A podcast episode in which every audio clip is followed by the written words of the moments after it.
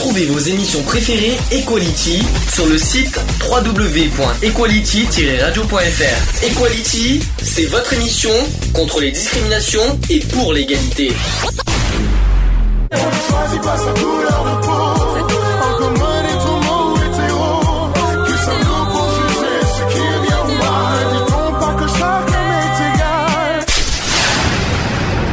L'union fait la force. Equality. C'est le sujet du jour. Qu'est-ce que misère Pourquoi ça, euh, ça vous évoque quoi exactement le mot misère? Alors attention à ce qu'on dit parce que certains vont, vont être surpris quand on va quand on va évoquer le sujet. Le mot misère. C'est un mot très large, hein, de toute façon. C'est ça.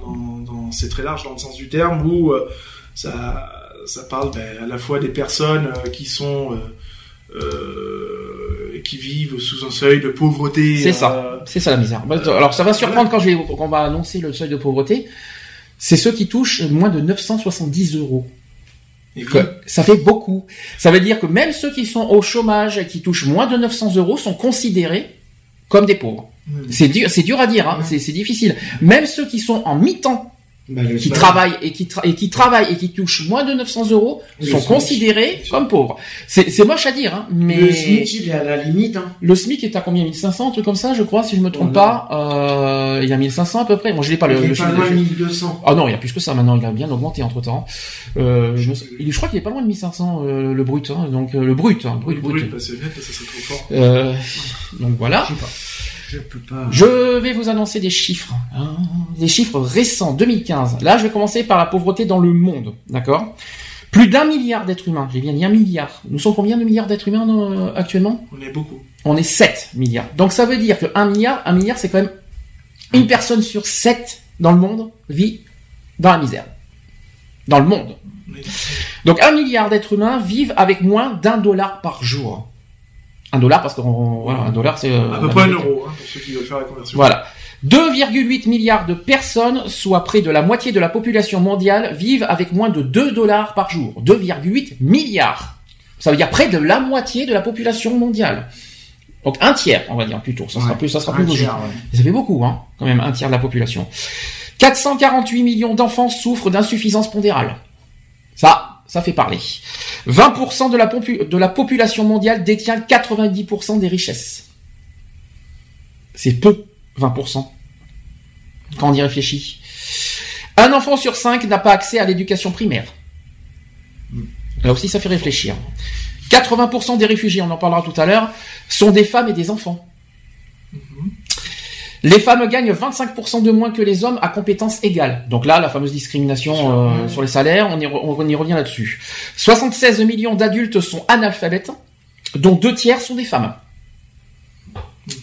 Ok. Euh, 76 millions d'adultes, oui j'ai déjà dit, chaque jour 30 000 enfants de moins de 5 ans meurent de maladies qui auraient pu être évitées. Ça veut dire qu'on a- on- on- il y, a- Oui, bah oui, il y a des maladies qui il sont... manque cruellement de, De- pays, de, médecins, l'Afrique. d'hôpitaux, de, voilà. Bah, notamment en Afrique, malheureusement, Bien il faut être honnête. C'est hein. c'est là où c'est le plus touché, de toute façon. Euh, la misère, de toute façon, et euh, c'est l'Afrique Oui, qui euh, euh, oui, c'est l'Afrique le- qui est concernée en premier. Ensuite, euh, je continue. Plus de 500 000 femmes meurent chaque année durant leur grossesse ou en couche. Euh, Aujourd'hui, 42 millions de, personnes vivent avec le virus du sida, dont 39 millions dans, les, dans des pays en développement. Ensuite, le VIH et le sida est la principale cause de décès en Afrique subsaharienne. À l'horizon 2020, donc dans 5 ans, certains pays africains pourraient perdre plus d'un quart de leur population active à cause du sida. Ça fait bizarre de dire ça. Hein plus d'un milliard de personnes n'ont pas accès à de l'eau salubre. Là aussi, réfléchissons bien. En Afrique subsaharienne, près de la moitié de la population n'a pas accès à l'eau potable. 2,4 milliards de personnes sont privées d'installations sanitaires satisfaisantes. Et enfin, en Afrique subsaharienne, une personne sur trois souffre de faim chronique. Donc là, on est sur les chiffres de mondial. Après, je vais après on va faire les chiffres de, en France.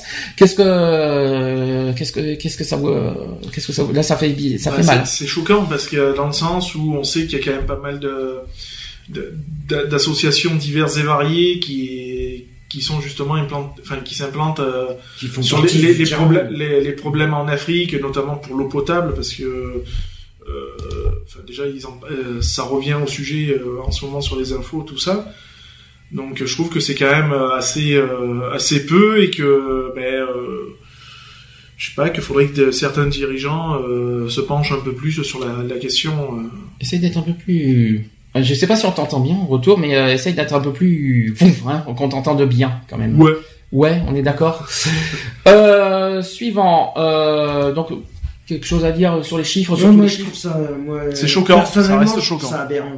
Bon, même si on n'entend pas, même si apparemment, d'après ce que j'ai compris, la pauvreté serait en baisse, d'après ce que j'ai compris, ça reste alarmant quand même en 2015. Ah, bah, c'est ce qu'il faut, se- c'est ce qu'il faut se dire quand même. C'est pas parce que la population mondiale peut-être est- part à la baisse, et c'est ce que les chiffres disent, mais entre les, entre, ce que- entre ce que les chiffres disent et, et la réalité, c'est deux choses différentes. Si je peux me permettre, parce que je suis pas sûr qu'on peut, qu'on, euh, qu'ils comptent vraiment tout, tout, tout. hein. Ils peuvent pas tout compter de A à Z, euh, la misère. euh, dans le C'est monde, hein. impossible. C'est impossible. Ce sont pour moi des chiffres, C'est on va des dire. euh, estimations. Je pense que c'est plus des estimations pour moi aussi, mais bon, avant, on non, mais peut c'est pas- des estimations parce qu'ils peuvent pas, ils peuvent pas savoir comment. euh, Après, euh, le- le- les faits sont concrets, notamment sur le sida, notamment sur Oui. la faim, notamment sur le malheureusement l'eau potable. Et ça, c'est vrai que l'Afrique est très touchée par ça. Euh, voilà, c'est ce qu'il faut se mettre en premier. Il faut mettre ça en tête. Et euh, voilà, notre- évidemment, si on a une pensée aujourd'hui pour cette journée mondiale, c'est bien, bien sûr, les Africains qui euh, qui se battent et qui luttent de jour de jour comme de nuit pour vivre normalement et pour avoir une vie décente. Eux, on peut dire qu'ils vivent vraiment au, au jour le jour, quoi, parce Mm. qu'ils savent vraiment pas de quoi le lendemain sera fait. Euh, voilà, quoi, ça reste quand même très aberrant Très aberrant. D'accord. pour moi. euh, ouais. Très bien, euh, on va passer par les, chiffres en France, donc on va revenir un petit peu euh, chez nous. Donc être pauvre aujourd'hui, c'est manquer de tout ce qui est indispensable au soutien normal et fluide de la vie. Est-ce que vous êtes d'accord sur, ce- sur cette définition ou est-ce que vous avez quelque chose à rajouter? Qu'est-ce que c'est qu'est-ce que c'est pour vous la- Quelle est pour vous la définition du mot pauvre? À part à part le côté euh, à part le côté comment dire seuil de pauvreté. À part ça, est-ce qu'il y a quelque chose qui, euh, qui Je, vous vient en tête je trouve que c'est toujours un. C'est un mot. est-ce que tu te qui- sens, est-ce que tu, te- alors soit tu me l'as déjà dit il y a deux ans. Oui, on en avait déjà On parlé. en avait euh, déjà parlé il y a deux ans. Je vais revenir maintenant qu'on est en face parce qu'on l'a jamais fait en face à face à ça. Sur la pauvreté, tu m'as déjà dit il y a deux ans. Je m'en souviens très bien ce que tu m'as dit que tu te considères pas comme pauvre. Pourtant, tu touches le RSA. Oui. je- Tu te souviens de ce que tu as dit? Oui, oui. je- Est-ce que tu peux me dire pourquoi? Parce que j'estime que euh, j'arrive à manger tous les jours à ma faim. Mhm. Euh, je suis quand même bon voilà, je touche mon RSA, je, je ne travaille pas. Euh, j'ai quand même aussi des factures comme tout le monde et bon ben j'arrive à joindre les deux bouts tous les mois quoi. Donc je veux dire euh, il suffit de enfin pour moi c'est ce que je fais quoi. Je veux dire j'ai un œil vraiment Donc pour toi, la très pauvreté. aguerri sur le sur sur le, le budget quoi, je veux Donc dire. pour toi, en gros, la pauvreté, c'est pas une histoire d'argent. Non, c'est pas une histoire d'argent, c'est juste une histoire de gestion, quoi, en fait. Hein. C'est, euh, il suffit de savoir gérer son, son budget. On a un budget euh, pour le mois, ben, euh, il faut faire avec et il faut, quand on peut se permettre de faire des extras, ben, on les fait. Mhm. Et quand on peut pas, ben, on peut pas. Et puis c'est tout, quoi, je veux dire. Après, euh, tu n'es pas obligé de se, forcément, de se priver non plus de, de tout, quoi. Hein. Ok, je sais pas si, euh, j'espère qu'on t'entend bien parce que je vois pas le, le, le, le- truc euh, vert euh, clignoter, donc ça m'inquiète un peu. J'espère qu'on t'entend bien euh, au niveau des retours. Sinon, je suis obligé de t'augmenter un peu. T'es au niveau 4, c'est ça? Oui, je suis au 4. D'accord, très bien. Excusez-moi euh, les auditeurs, si vous l'entendez mal, c'est normal. euh, Il, il, il a Pourtant, j'ai pas une petite voix, hein, pourtant. Voilà, là on t'entend, là tu vois, là, on, là, on te, voit- on te voit clignoter, c'est bien, parfait. Ah, tu me vois clignoter, c'est bien. C'est bien. hein. bon, euh, qu'est-ce que je voulais dire? Euh, Donc, et toi, la pauvreté. Alors, je sais que toi, tu as vécu des, des expériences dans le passé euh, assez spéciales. On va pas en reparler ouais, plusieurs que, fois. euh, Mais toi, le mot pauvre, euh, ça signifie quoi pour toi? Bah c'est, euh, c'est simplement avoir euh, une chaleur humaine qui fait que. Être pauvre, c'est avoir une chaleur humaine. hein. Ah non, là, Bah, c'est essayer d'avoir. Euh, Ouais, ça passe. Moi, je, par moi, je trouve ça très blessant, déjà, le mot pauvre. Je le Ouais. trouve très, très, hu- très humiliant. Alors t'es pas le seul parce que quand on a été, on a une amie euh, à l'époque à Bordeaux qui déteste ce mot, Mhm. qui déteste le mot pauvre. hein. Pauvre, c'est c'est quelque part. euh, C'est très humiliant, je trouve. que c'est euh, c'est un mot qui blesse. Déshonorant. Voilà, on peut dire ça comme ça. C'est euh, euh, Ah, c'est tout que- à fait déshonorant. Alors déjà que c'est vrai que les, les- te- les situations sont pas évidentes parce que quand euh, quand on te demande euh, quelle est votre situation actuelle et que tu dis bah voilà je suis au RSA, euh, c'est déjà pas forcément une mainte affaire de de se dire bah voilà que euh, t'es tombé on va dire en bas de l'échelle et que bah il faut tout refaire puisque t'es t'es au RSA et que voilà. Alors qu'avant t'avais une situation euh, qui était euh, on va dire confortable pour pas dire très confortable Euh, donc voilà quoi, je veux dire, c'est c'est déjà pas facile de se dire voilà des, des des choses comme ça. Je suis au RSA. Alors déjà à l'époque où c'était le RMI, quand on se disait ouais je suis un smicard euh, ou un RMiste, euh, bah, c'était pas évident non plus. Euh, donc voilà, je, trouve que déjà on est déjà pas mal rabaissé par rapport à, à la situation actuelle. De rajouter ce mot pauvre, c'est quand même euh, encore plus plus rabaissant, je trouve. Donc le- pour, pour toi, le mot pauvre est, euh, comme tu as dit déjà, c'est déshonorant Ah et bah, c'est humiliant pour toi. Ouais. Euh, Je trouve ça humiliant. ouais. D'accord. Ok. Donc, Ouais. rien que- donc déjà, on n'a pas à, dire les gens que tu es pauvre. Non, pour moi, il y a Ouais. pas de, on ne devrait pas euh, mettre des, des, des gens euh, par, comme ils appellent, par classe sociale. euh, Ça c'est moche. hein. C'est-à-dire, il y a les pauvres, il y a les riches, il y a les moins riches, il y a les machins. Non, Mm. il y a, il y a pas de, il y a pas de riches, il y a pas de moins riches, il y a pas de pauvres. Euh, c'est tout. On a, on a tous dans nos vies bah, des, des passages à vide et qui, qui nous contraint à avoir des salaires ou des revenus. Euh, euh, moindres par rapport à d'autres, mais bon voilà quoi. Je veux dire, euh, c'est pas parce qu'on est au RSA qu'on touche 400 euros ou 600 euros et que et qu'on vit en- D'ailleurs, j'aurais une question à poser pour le vit, couple. on vit pas forcément euh, comme une personne qui, comme un cadre à l'heure actuelle qui touche, euh, on va dire, allez 2000 euros net par mois. Euh, mais euh, on vit quand même quoi. Je veux dire, euh, on n'est pas, on n'est pas, euh, comment Oui. dire. euh, on n'est pas de, enfin on n'est pas dehors façon de parler parce que bon malheureusement il y a, il y a des personnes qui vivent dehors et qui travaillent et qui euh, qui n'ont pas les moyens d'avoir de logement. Mhm.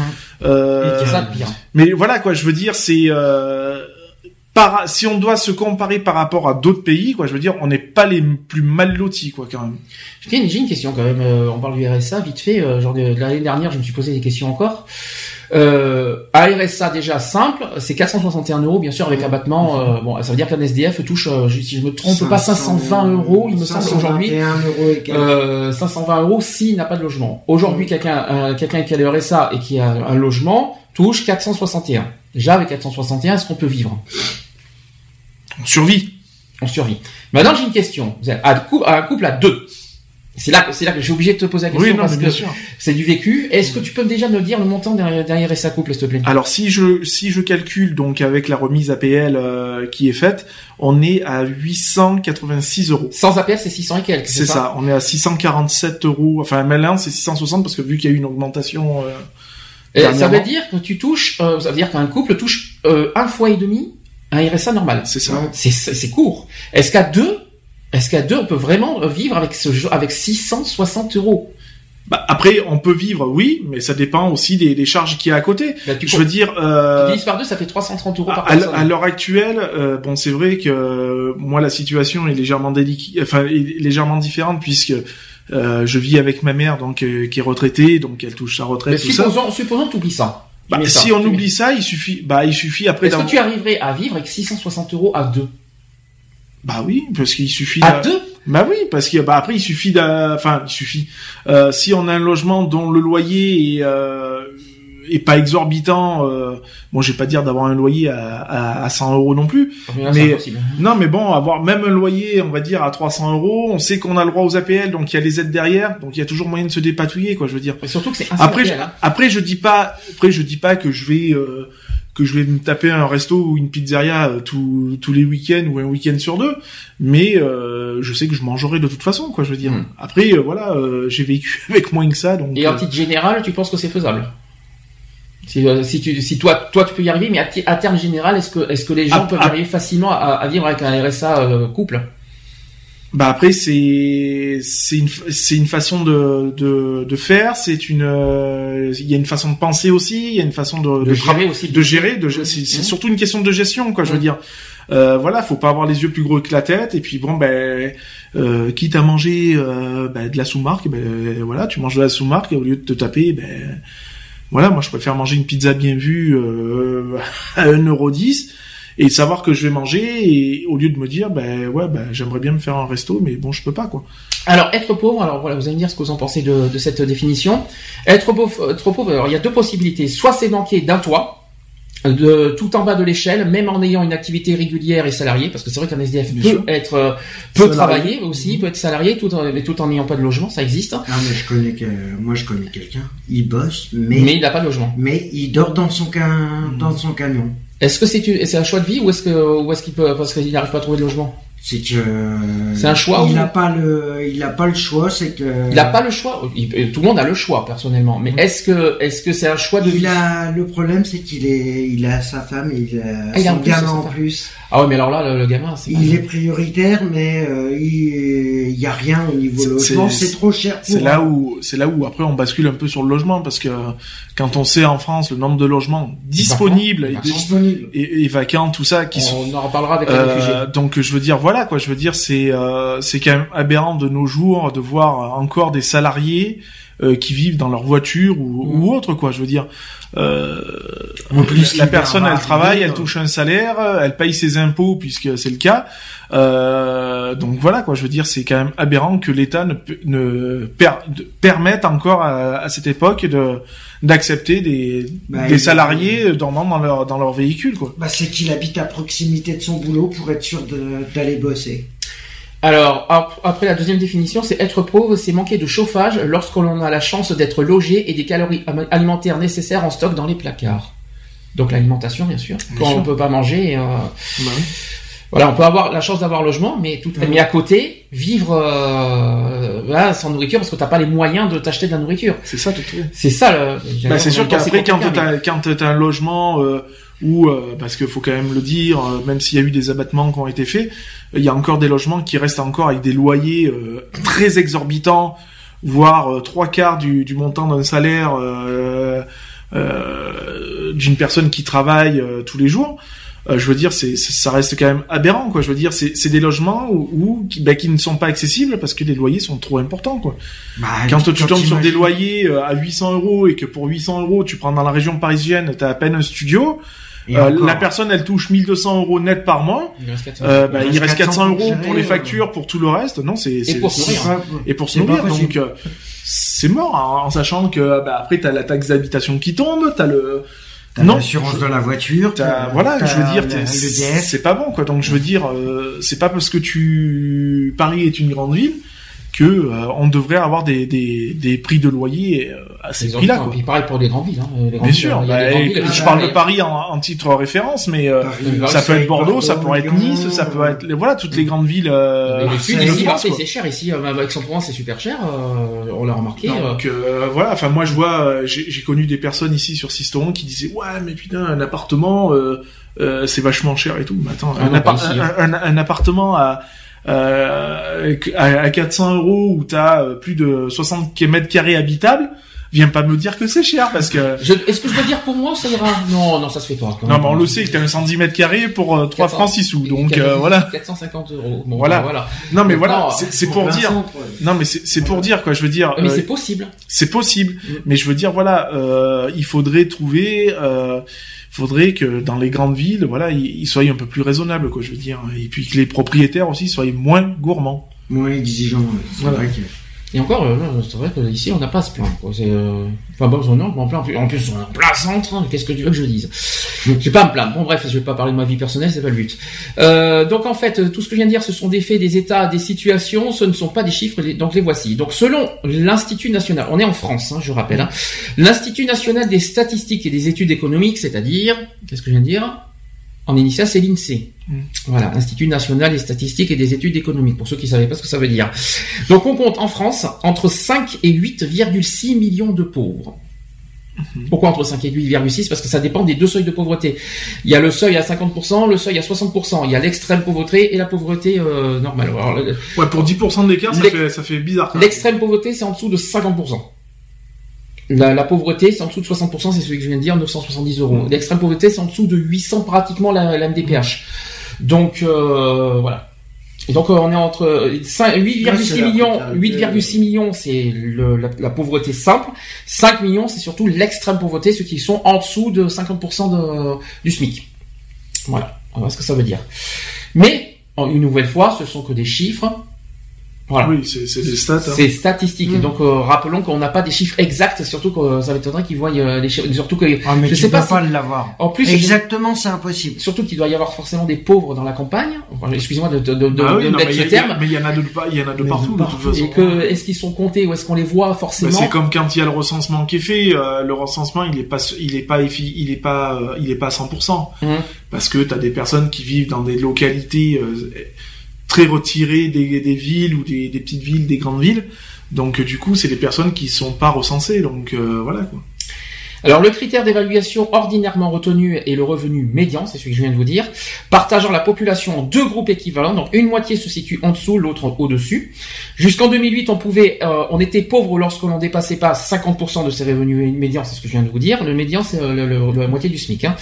Depuis, euh, et sur la pression de l'Europe, on est pauvre sous la barre de 60% du revenu français médian, soit un peu moins de 1000 euros mensuels, je viens de vous dire, 970, euh, sachant que le SMIC a augmenté en- il y a pas très longtemps, si je ne me trompe pas. Donc il faut compter 60% du SMIC. Mm. Brut, par contre. C'est ça Oui, faut on, on compte toujours en brut. Ensuite, depuis le choc pétrolier de 1973, la hausse de la pauvreté est continue en France euh, et ces dernières années constatent une, une massification du phénomène selon le terme des experts. La pauvreté se concentre géographiquement et sociologiquement. Par exemple, euh, il y a la Seine-Saint-Denis, c'est la région parisienne si je ne me trompe pas, euh, avec 24,8% de pauvres dans leur département. Et au Pas-de-Calais, alors ça c'est une surprise, chez les Ch'tis, il y a 20,7% de, de la population euh, dans, le, dans ce département qui est pauvre, Euh, qui est dans, en dessous de- des 60% de revenus. C'est beaucoup. Hein. Euh, mais des départements ruraux et déshérités comme l'Aude, avec 21%, sont tout autant à plaindre. Euh, nombre de retraités aussi agricoles qui, bou- euh, qui bouclent des vies euh, misérables. Ailleurs, il y a l'ancienne euh, est connue, alors je ne sais pas si c'est l'ancienne ou l'ancienne, pas grave, qui être pauvre, c'est être jeune une fois sur cinq ou mère de famille isolée. On en parlera après. Euh, à l'échelle européenne, la crise de 2008 a creusé les disparités au détriment des pays du Sud. La France se tient en position intermédiaire, mais une étude communautaire évaluée fin 2014 à 122,6 millions le nombre de ses citoyens en situation de pauvreté ou exclusion. Ça fait beaucoup. Alors là, ça fait réfléchir. On revient sur les enfants parce que vous savez que malheureusement, les enfants pour nous, c'est ce qui, nous, touche le plus personnellement. 3 millions d'enfants pauvres en France, selon l'Insee. Voilà, ça fait réfléchir. On euh, ça veut dire que un tiers des pauvres sont des enfants en France. Voilà. Avec ça, réfléchissez. Un enfant sur cinq sous le seuil de pauvreté en France. Général. Là, je généralise carrément. Là. Mmh. Mais seulement 1,2 million selon l'Observatoire des inégalités. Moi, je dis quand j'entends seulement 1 million, 1,2 million euh, d'enfants, Seulement. j'aime bien le seulement quoi. Non, c'est beaucoup 1,2 million en C'est France. C'est même trop trop. On parle d'enfants quand même, s'il vous plaît.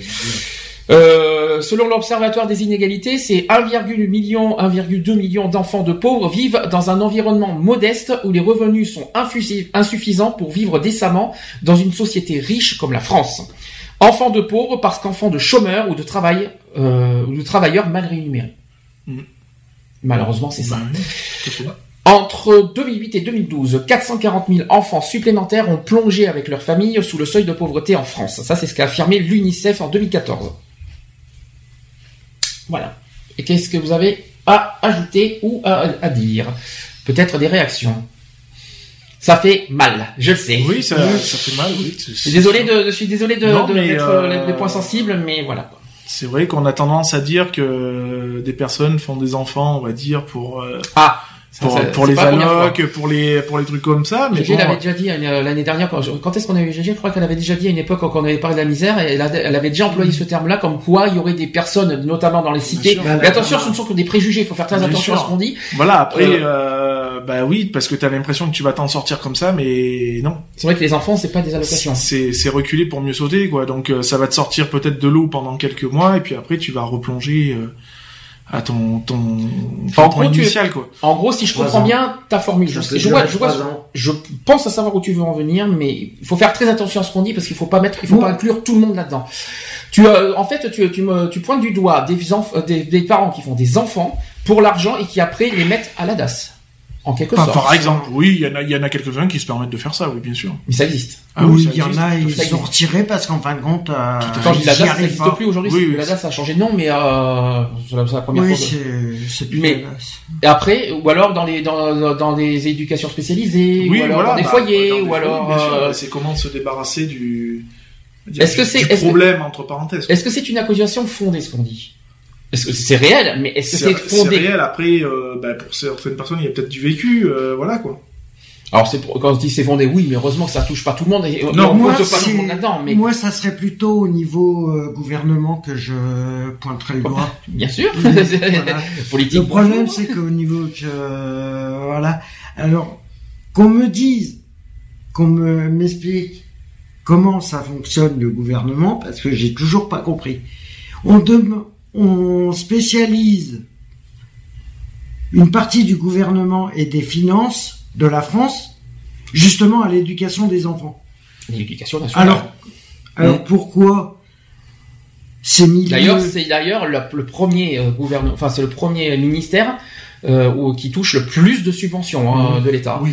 alors qui touche le plus de subventions et quand on voit qu'il y a encore des des, des- des, li- des lycées ou des universités qui sont en manque de, de place, euh, j'ai encore vu ça aux infos hier soir. Sauf que pour Euh, contrat, pour- sauf pour contrat, excuse-moi, Hmm. pour contrecarrer son truc, l'éducation nationale c'est l'école. C'est Ouais. pas la misère, c'est pas les, les- les logements et c'est pas. T'as vu ce qu'ils dépensent pour l'éducation Ah oui, ça je suis pour On en a déjà parlé plusieurs fois de ça. Ça, Je suis désolé. Pourquoi ils feraient pas, euh, ils augmenteraient pas un peu les Bah, aides parce sociales qu'après, qu'ils font parce qu'après, euh, on n'est pas non plus un pays d'assistanat. Je sais Ouais. pas comment expliquer, Mais mais trop euh, d'aide sociale, tu l'aide sociale Oui, après. c'est sûr. euh, c'est- euh, il faut, il faut quand même, il faut quand même un petit peu vivre pour soi et pas que l'État vive pour nous. Je sais pas comment expliquer, Il, mais il faut euh, se dire que les aides sociales sont faites pour te pour te redonner un coup de un coup Oui, d'entrain pour sûr. Retrouver une situation euh, un semblant de vie on va Bah, il dire faudrait que déjà Euh, au niveau du- voilà c'est c'est pas un truc qui est fait pour euh, pour y rester euh, Au niveau toute ta vie quoi donc sûr, euh, je veux dire au euh, niveau travail, euh, de, c'est sûr. que quoi, je- après il y en a qui se confortent là-dedans quoi je veux Ah, dire surtout mais il y en a qui l'ont pour choisi. revenir au hein. RSA, il y a- il déjà des abus. Il y en a certains qui ont tu ne en choisis jamais. Il y en a qui en profitent des RSA malheureusement et il faut Bien être sûr. honnête malheureusement et que et que il faut rappeler que le RSA c'est l'argent des citoyens. bien sûr C'est c'est faut pas l'oublier. Donc ce problème là euh, à la fois c'est normal qu'il y ait un que- que- déjà on est quand même on est il y a combien de pays comme nous en France qui avons euh, ce genre de minimum de minima social? On est les seuls. Je crois qu'on est les seuls en Europe. hein. Si je On me est seuls, dans le monde. hein. crois, ouais. Il me semble qu'on est les seuls. Donc déjà, on n'a pas trop à se plaindre en France euh, par rapport à ça. Deuxième point, deuxième point, euh, il faut rappeler que, que- qu'il faut se servir du RSA, mais il faut rappeler que, le- que c'est l'argent de, de, de la population française. Voilà, c'est ça. hein, donc. Donc il faut, et- donc à la fois, je suis d'accord qu'on a qu'on n'a pas à, à vivre dans la misère, et encore, on- n'a pas à se plaindre en France quelque part. Et à la fois, et à la fois, il faut pas non plus euh, utiliser cet argent. Euh, il faut, il faut- euh, voilà, un, un minimum de temps, pas durablement, du genre C'est- trois C'est ans. pour ça euh, quand il y en a qui, qui viennent et qui se permettent de frauder, de des choses comme ça, euh, après ça vient pleurer parce que ben euh, on leur a coupé les APL, on leur a coupé.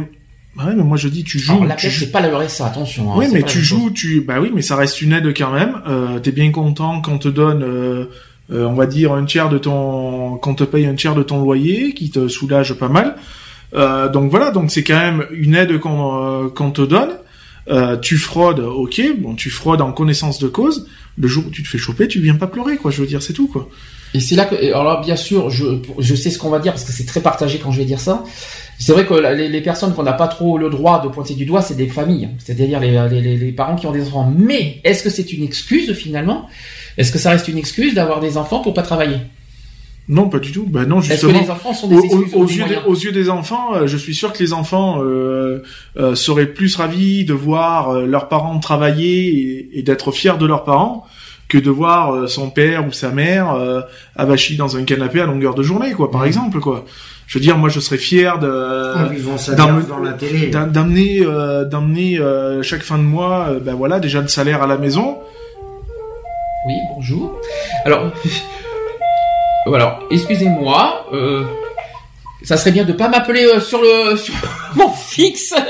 Donc des, ça c'était mon fixe pour ceux qui ne qui, qui n'ont pas remarqué. Désolé, on ne m'appelle pas sur un sur un fixe. Hein. euh, je suis désolé. c'était Michel. D'accord. Donc, Donc, euh, euh, voilà. On verra ça pendant la pause si vous voulez.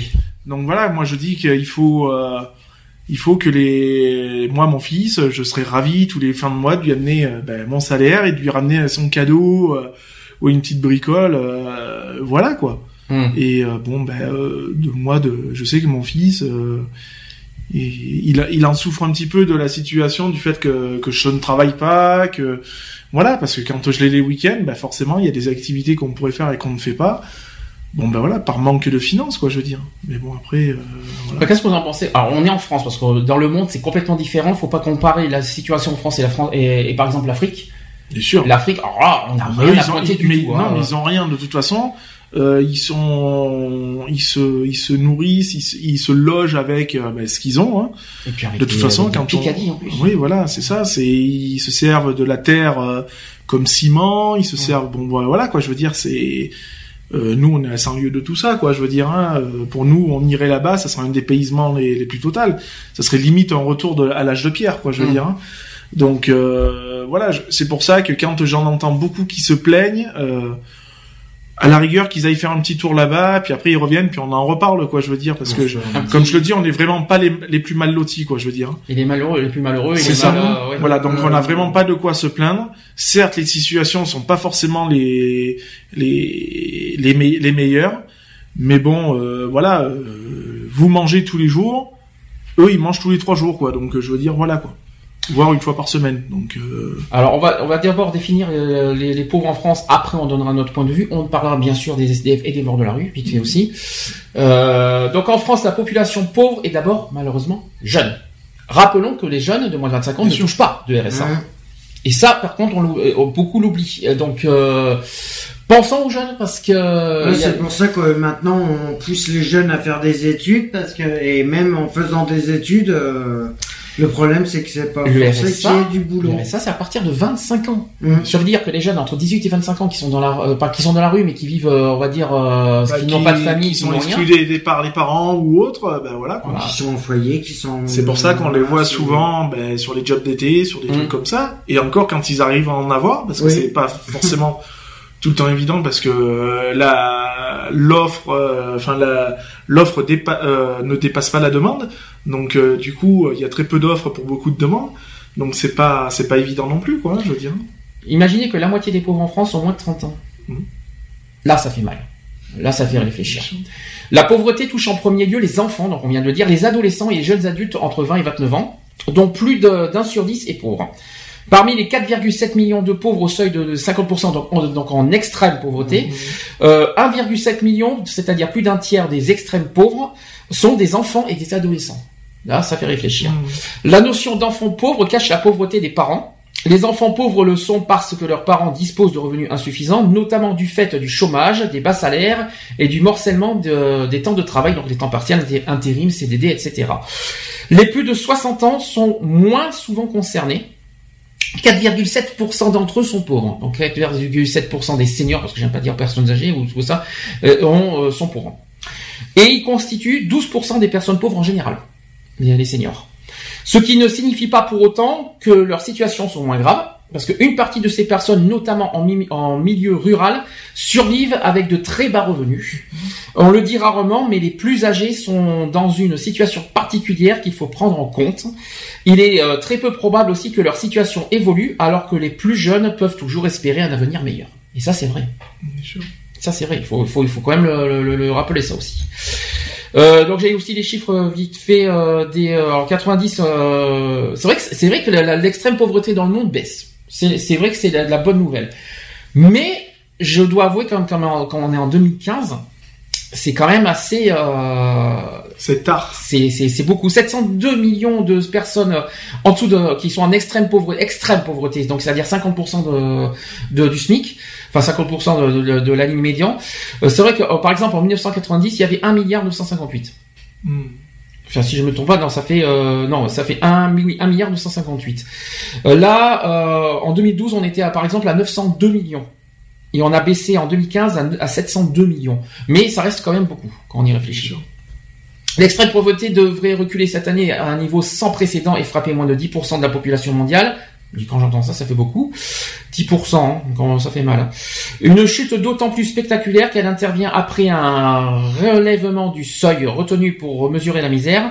Selon les projections de la BM, euh, oui, de la BM, donc ce n'est pas la BM euh, le- le- la voiture, hein, mais euh, rien à voir. hein. 702 millions donc euh, 702 millions de personnes, soit 9,6% de la population mondiale, vivent ainsi sous le seuil de pauvreté que l'institution a relevé de 1,25 à 1,90 dollars par jour. Parce qu'on est euh, le seuil de pauvreté mondial, c'est en dollars par contre. Faut quand même le rappeler.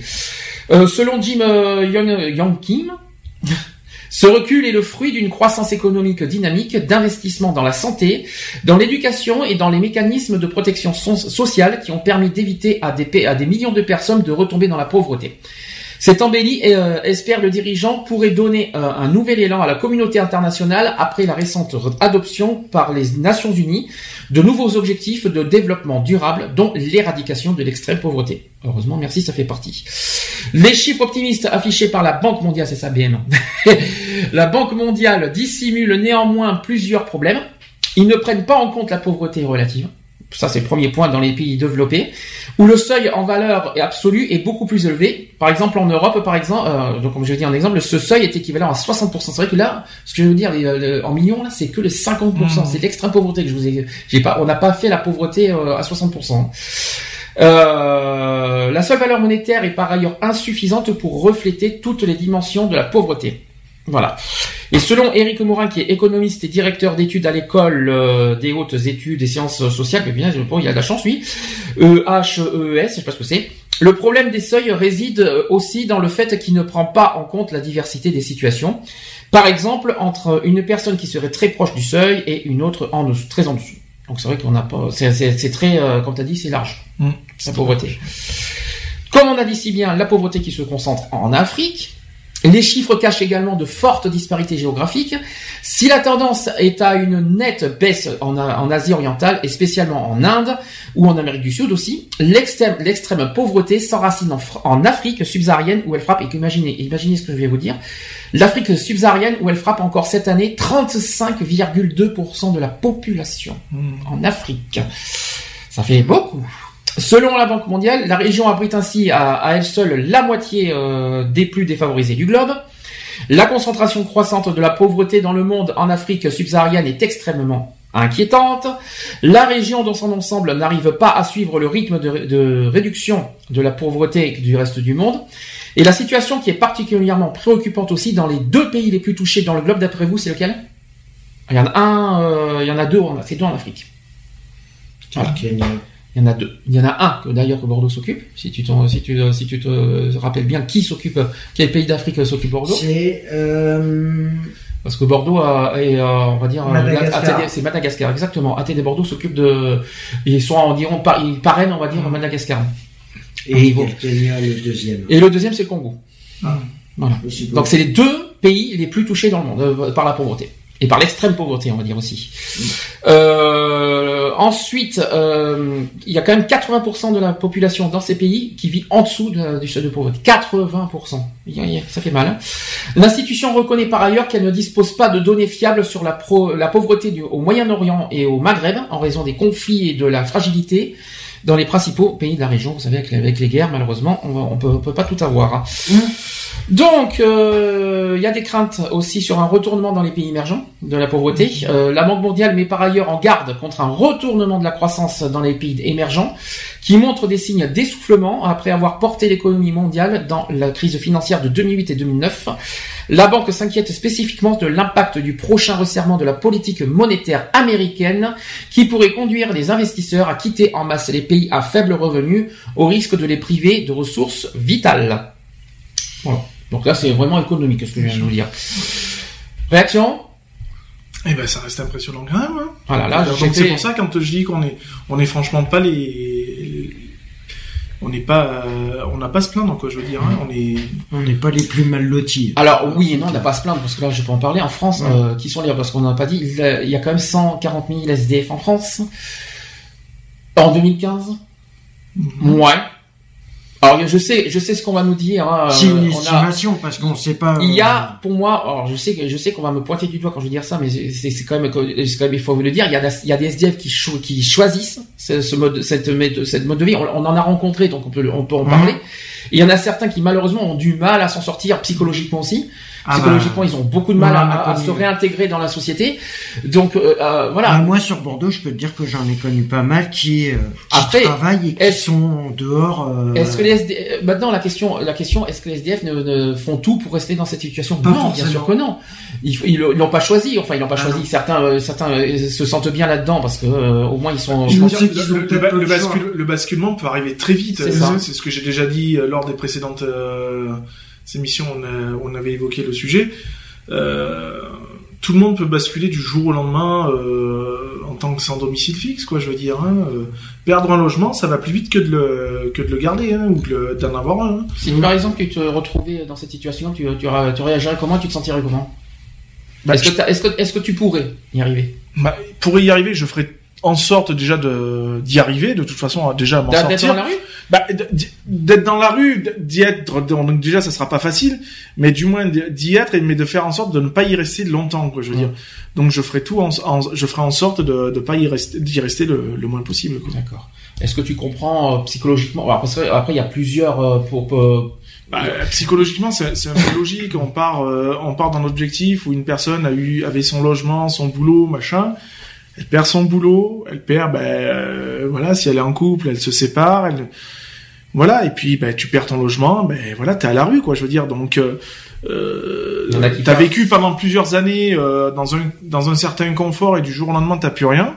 Mhm. Oui, psychologiquement, c'est très déroutant, quoi. Je veux dire, c'est euh, c'est perdre une estime de soi, c'est voilà, c'est c'est-à-dire que nous les mecs, on est assez macho quand même, donc ça veut dire qu'on est on n'a pas été capable de de subvenir aux besoins de notre foyer, on n'a pas été capable de de garder notre foyer euh, dans une bonne stabilité, quoi. Je veux dire, donc euh, c'est c'est pas c'est pas c'est pas évident, quoi. Je veux dire, psychologiquement, moi je les comprends tout à fait.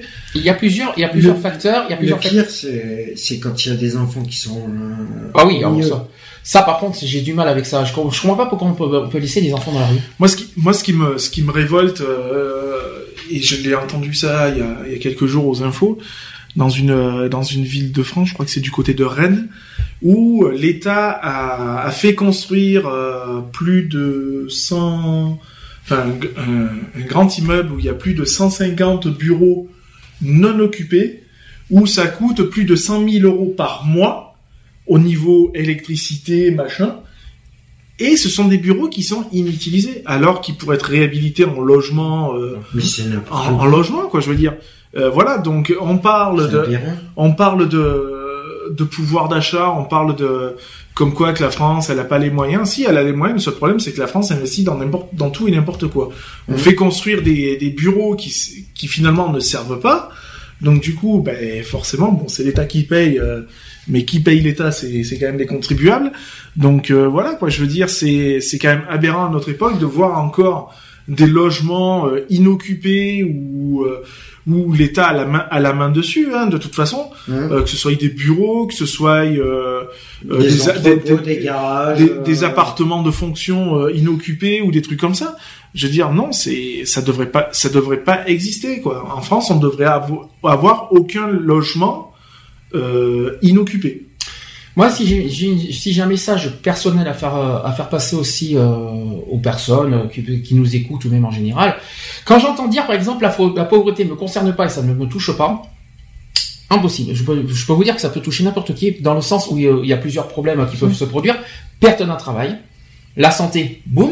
Euh, parce que quand, euh, quand tu perds une santé, bon ben voilà, euh, tu tombes direct, soit tu tombes à MDPH, soit tu tombes, euh, soit, soit tu tombes euh, bah, même au plus bas, hein, plus, plus bas que tout.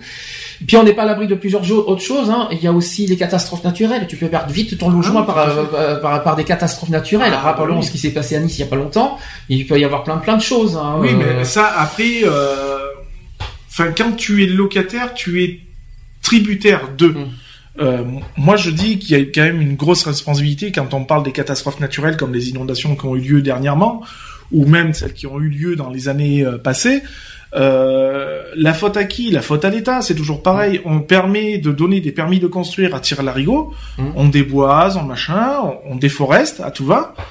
On met plus de béton, donc forcément, ben, quand il y a des grosses pluies, euh, comme il s'est passé dernièrement, eh ben, on met des bouches d'égout qui font 40 cm de diamètre, donc l'évacuation c'est zéro.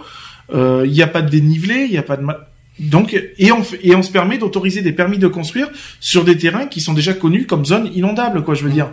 Euh, Il y a eu un dégroupement des départements, des régions, machin. Euh, encore aux infos, ils ont parlé, ils ont expliqué le comment du pourquoi. Bah oui, parce que du fait qu'il y a eu un dégroupement, donc il y a de ça euh, quatre ans, euh, une partie du terrain niçois était euh, non constructible en zone inondable. Ils ont tout bougé, c'est devenu en zone constructible. Je veux dire, faut être encore intelligent. Si c'est reconnu comme quoi que c'est en zone inondable, je vois pas pourquoi trois, quatre ans après, ça deviendrait constructible. Ça reste quand même une zone inondable. Il y a et puis il y a, il y a un autre facteur et que et qui et d'ailleurs ça a été retenu aussi par beaucoup d'associations et puis on a eu des, des témoignages pour ça. C'est beaucoup pour des séparations de couple. Bien sûr. Euh, il y a même la perte de, de sa femme ou la perte euh, même Ah bah, de- bah, un bah, décès. bien sûr. Un décès Euh, eh ben, on peut tomber, on peut tomber, on peut être dans la rue, eh ben, pour des pour des drames comme ça aussi malheureusement. Donc personne, quand j'entends dire que ça m'arrivera jamais ou tout ça, Moi, je sais personne que je, je- je connais une personne qui a perdu euh, son mari euh, il y a quelques années. Euh, le propriétaire de la maison, euh, euh, qui est un entrepreneur, hein, euh, c'est pour ça que les entrepreneurs, moi j'ai tendance à les avoir dans le nez. Euh, bon ben voilà quoi, je veux dire, euh, il s'est permis de dire, mais attendez madame, euh, vous avez un mois de loyer en retard. Ouais. Elle vient de perdre son mari, quoi. Je veux dire. Euh, il y a quand même des frais à faire. Euh, faut le temps aussi psychologiquement de, de se remettre en, en question et tout. Donc je veux dire, euh, voilà quoi. Je veux dire, d'où tu te permets de venir harceler une personne qui vient de perdre un membre de la famille, quoi. Je veux dire, euh, euh, voilà, t'as un mois de loyer de retard, c'est un mois, quoi. Je veux dire, c'est pas, c'est pas comme il y en a qu'on. Surtout que c'est deux mois, c'est deux mois pour pour. Voilà, euh, donc je veux dire, c'est qu'un mois de loyer de, de, de, de perdu, oui et non. Euh, c'est pas comme ceux qui se permettent d'avoir euh, 10 mois de loyer en retard, quoi, je veux dire, hein, parce qu'il y en a, quoi. Attends, attends, c'est récent ça? Deux. Est-ce que tu l'histoire que tu viens d'évoquer? Ah, c'est récent, ça date euh, de 2000... euh, Ah oui, non, non, je pensais que c'était une personne qu'on connaissait. D'accord, ok, d'accord. Oui, moi je la connais personnellement, mais, Non, je pensais que c'était une personne plus proche. voilà. C'est pour ça que je te disais ça. C'est pour ça que je posais la question. Voilà. D'accord, ok. Bon, est-ce que vous avez autre chose à rajouter vite fait sur le, le sujet large de la pauvreté? Après, on passe au, di- au 17 octobre. Est-ce que euh, Non, il faudrait que l'État se bouge un peu le, Ouais. le cul, quoi, pour parler poliment, et qui, euh, qu'ils arrêtent de, de gaspiller l'argent du contribuable euh, euh, dans des projets euh, complètement farfelus et qui servent à rien, et plus à Mais penser pas- à la population. euh, attention, de- attention, je suis d'accord sur ça, mais il faut pas non plus rentrer dans l'assistanat parce que sinon, Non, mais euh, justement, c'est c'est pas rentrer dans l'assistanat, c'est euh, justement, euh, on oblige à des villes de- d'un certain nombre d'habitants à créer des logements. Le seul problème, c'est que si on n'aide pas ces municipalités à avoir un minimum de fonds pour pouvoir créer ces logements, mhm. euh, c'est bien ça, beau de, c'est bien beau de couper les coupes budgétaires des maires, tout ça, mais derrière, on leur demande qu'il faut construire des logements parce qu'ils ont plus de 3000 habitants. Ben oui, mais si tu coupes le budget derrière, bah tu peux plus monter, quoi, je veux dire. Donc forcément, ben euh, tu fais des, des sans-domicile, quoi, je veux dire, voilà, quoi.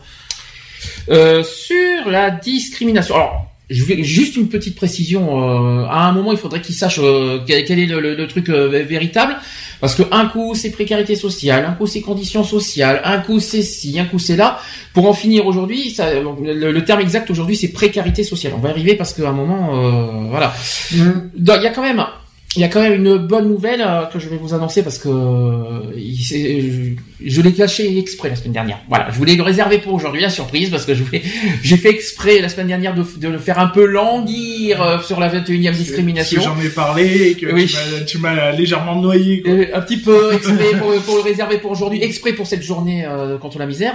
Donc là, en fait, la vulnérabilité économique d'une personne pourrait devenir la 21e euh, cré- euh, le, le 21e critère de discrimination à être inscrit dans le code pénal et dans le code du travail en France. Parce que rappelons que par exemple la Belgique euh, euh, reconnaît euh, cette, Oui. ce critère de discrimination contrairement à la France. Donc c'est selon une proposition de loi adoptée par le Sénat en juin dernier. Euh, le texte doit être voté à l'Assemblée nationale prochainement. Ça, c'est une bonne nouvelle. Donc, la précarité sociale pourrait bientôt être officiellement reconnue comme une discrimination au même titre que le sexe, l'âge, l'appartenance ethnique ou encore l'orientation sexuelle. Le Sénat a adopté le 18 juin 2015 une proposition de loi donc voilà.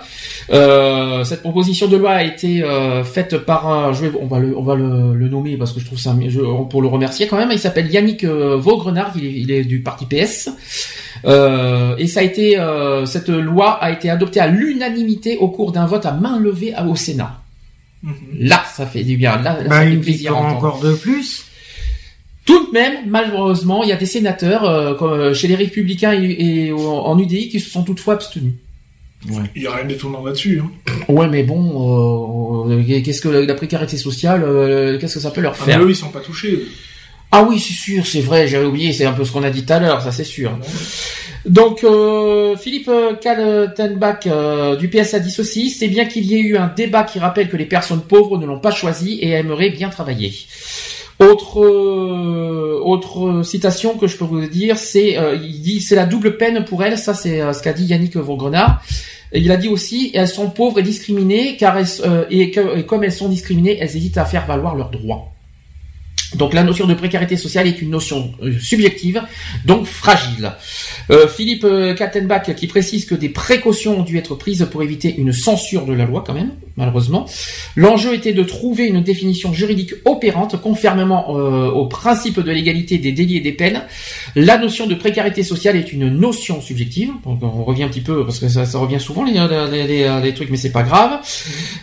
autre citation, la commission des lois a su trouver une rédaction juridique adéquate qui soit aussi une formulation non stigmatisante pour éviter que le texte ne se retourne contre les personnes visées c'est-à-dire euh, malheureusement euh, les, personnes concernées. La précarité sociale devient endémique en France parce que 8,5 millions de pauvres, 14,3 de la population en France qui sont concernés. C'est cette précarité qu'il faut combattre. Les discriminations n'en sont que la conséquence désastreuse malheureusement. Qui euh, est-ce que vous avez déjà vécu ou, euh, ou vu une, euh, ou peut-être quelqu'un en témoignage, quelqu'un en a parlé, une personne qui a été discriminée lors d'une embauche pour sa situation économique? Est-ce que vous en avez déjà entendu parler Quelqu'un en a évoqué? Le RSA est une source de discrimination. Par exemple, quelqu'un euh, quelqu'un ne peut pas embaucher. Euh, D'ailleurs, le logement, ça va être pareil. Attention, quelqu'un euh, le logement, on n'a pas le droit de refuser une personne, quelqu'un qui a le RSA. Mm. Ça aussi, ça va être dans la loi, ça. Euh, Est-ce que là, on reste sur le domaine du travail. Est-ce que vous avez déjà entendu parler ou quelqu'un vous en a parlé que euh, une personne a été refusée, par exemple le fait d'avoir un RSA ou alors le fait qu'il a qu'il qu'il a qu'il a pas les moyens est-ce que vous avez entendu cette situation pour dans les logements clairement, Dans les logements, ça n'a pas été dit dans, dans le monde du travail, mais c'est. Euh... C'est vrai que ça existe énormément dans les logements. Oui, bah oui, bien sûr. Ça on le sait, on va pas, on va pas y revenir là-dessus. Dans le domaine du travail, euh, est-ce que ça se fait de poser la question combien tu, ce que tu ce que tu as comme revenu? Ben euh, non. Bah non. Alors, euh, quelqu'un un entretien, vous euh, vous vivez de quoi en ce moment? Est-ce que ça est-ce que ça se fait ça euh, un entretien d'embauche? Non, enfin moi j'ai eu un entretien d'embauche il y a pas longtemps, euh, j'ai pas eu ce genre de questions là quoi. Mais est-ce que ça peut se faire? Ça peut exister. Oui, mais ça serait déplacé quand même. Ouais. Parce que ça regarde pas ça regarde pas l'employeur de toute façon. Voilà. Donc euh... après, il faut être il faut, faut avoir la jugeote, il faut peut-être pas non plus à l'employeur dire que tu aurais ça. Oui, il faut détourner la question au pire. Ou alors euh, en, restant tout, toutefois courtois et poli. Euh, voilà, il faut. Non, mais de manière, l'employeur n'a pas à poser, euh, quoi qu'il en soit, ce genre de, de questions. Ah, automatiquement, si, si tu cherches un emploi, forcément, t'es, euh, t'as une situation qui est, euh, qui est pas, moi je suis pas confortable. Moi, je suis de logique. voilà, je serai employeur, je reçois une personne pour pour du travail. Je sais très bien qu'elle n'est pas elle est pas milliardaire quoi hein, si elle vient de chercher du travail. Hein, Alors là où c'est vraiment la discrimination est vraiment représentative dans cette euh, catégorie de précarité sociale, c'est bien le logement. Mm. Donc euh, logement, euh, vous tout. Alors ça c'est vrai, c'est ça par contre, est-ce qu'un un propriétaire, bon bien sûr, il a, il a, il a le droit de poser cette question parce qu'il veut avoir la sécurité d'avoir son loyer, je peux le comprendre. Mais ce qui est bizarre, c'est que c'est la première question d'un propriétaire, c'est combien vous touchez de revenus? Mm. Et alors, parce que mais c'est surtout qu'il y a certains propriétaires qui ont encore du mal à se dire que quand tu arrives sur leur logement, c'est oui, bon, bah, il me faut trois mois de C'est c'est fini. C'est fini, quoi. Je veux dire, faut arrêter de, de demander les trois mois de, de trois fois le montant du, Du loyer. du, du loyer, plus un, un mois de, de caution. Je veux dire, c'est tu rentres dans le logement, c'est un mois de, c'est le mois de, un mois de caution et le Et mois mois de loyer en cours et c'est tout. Ça s'arrête là, quoi. Je veux dire, euh, enfin moi, quand je suis rentré dans le logement où on est actuellement, euh, voilà, euh, le propriétaire il nous a dit, eh ben, c'est 750 euros et 750 euros de caution et on n'en parle plus, quoi. Je veux Mm. dire, euh, euh, voilà, quand j'ai encore entendu dire, euh, euh, la dernière fois j'ai j'ai visité, enfin j'ai j'ai vu une annonce et tout. La personne, ah oui, ben euh, je lui dis quelles, sont les, vos, vos conditions, euh, vos conditions. Bah il nous faut- il me faut trois fois le montant du, C'est dingue ça. mais non, mais vous savez que vous avez plus le droit de demander ça, quoi. Je veux dire, euh, euh, trouvez-moi quelqu'un qui touche. euh, Est-ce que c'est indiqué Alors j'ai une question simple. Est-ce que c'est indiqué sur le bail non, Non. Est-ce qu'il y a une loi qui exige qu'il faut trois mois de loyer non, bah non. Bah non. De, de, de toute façon, euh, on part sur un loyer comme moi j'ai le mien, euh, qui est de 750 euros. Euh, Trouve-moi une personne qui touche trois fois 750 euros à l'heure actuelle. Euh, sauf, si, Personne. sauf si le, le gars c'est un cadre. Est-ce qu'il y a une loi qui, encore un qui, cadre, qui dit euh, qui dit qu'un locataire doit rentrer dans un logement avec trois mois avec trois fois la somme du loyer? Est-ce qu'il y, a- y une loi qui tu, le tu dit? sais pertinemment que tu peux pas, c'est pas possible. Hum. C'est pas possible. Même un loyer à 400 euros, ça fait 4 fois, euh, 3 fois 4, 21. 4 ça fait 1200. Ouais, ça fait 1200 euros, ça te fait, ça te fait ton salaire complet, c'est, c'est impossible. C'est comme par exemple autre préjugé. Je reviens. euh, le logement, pour moi, c'est le premier critère de voilà par rapport à la précarité sociale. C'est le premier euh, facteur. hein. Euh, le problème, c'est euh, quelqu'un qui touche au RSA, on va pas automatiquement. Et là, c'est un préjugé. euh, des- je trouve ça absurde de les mettre en, dans les logements sociaux. Non, c'est pas parce que tu touches au RSA qu'automatiquement il faut les renvoyer au logement, dans les logements sociaux. On a le droit de vivre où on veut avec nos revenus. Bien sûr. Évidemment, on va pas, on va pas aller dans un logement de luxe avec dans, avec les revenus qu'on a. On est Bah, pas déjà, quand, déjà quand, Euh, tu- quand on connaît ses propres ressources, on sait très bien On que déjà quand on, quand on fait des recherches de, de logement, euh, on va pas aller s'engager sur des loyers exorbitants, sachant qu'on n'a pas du tout les, les fonds nécessaires pour quoi. Euh, tu touches 600 euros, tu vas pas aller t'engager dans un loyer qui en fait 900 quoi. Je veux dire, faut, il arrive à un moment donné, il faut être logique. Mmh. Donc je veux dire, si on contacte un propriétaire qui a un loyer à 450 euros et qu'on en touche 600 par exemple, on ça veut dire qu'on sait très bien qu'on on a de quoi payer largement le loyer. Mm. Après, de la façon qu'on va vivre dedans, le, le propriétaire, ça, ça le regarde même pas, quoi. Je veux dire, euh, moi demain, je rentre dans un logement qui en fait 400, j'en touche 600, il me reste 200 euros pour vivre, ça ne regarde que moi comment je vais gérer les 200 euros, quoi. Je veux dire. Et en plus, tu- tu- En sachant qu'il y a APL derrière. Mm. Donc je veux dire, euh, quoi qu'il en soit, le propriétaire a quand même une garantie euh, de paiement de loyer parce que quoi qu'il en soit, il a les, les APL derrière. Donc euh, Nous, on a compté, on a compté. euh, Je, vais en parler personnellement. Je vois pas ce qu'il y a, vois pas ce y a de mal à en parler. Nous, on a loyer de 450 euros. en- Voilà, on a et on a, euh, si je me trompe pas, 340 euros au total de d'APL. ta char- ouais, de- à la charge de la caisse. C'est-à-dire qu'à deux, il nous reste 110 euros à payer euh, Oui, de, voilà. de loyer. Donc c'est largement faisable. Donc Ah oui, les, pas. APL, les euh, APL sont là aussi aussi pour te soulager. Mm. Euh, quand on te dit, ben voilà, euh, t'as un loyer de 450, euh, on vous prend 350 de, sur le loyer, il vous reste plus que 110 euros à mettre dans votre poche. Tu, tu, vis avec 600 euros de, de RSA, si t'es pas capable de sor- sortir 110 euros, c'est que t'as un pignoufle, quoi, je veux dire, c'est que, voilà, quoi.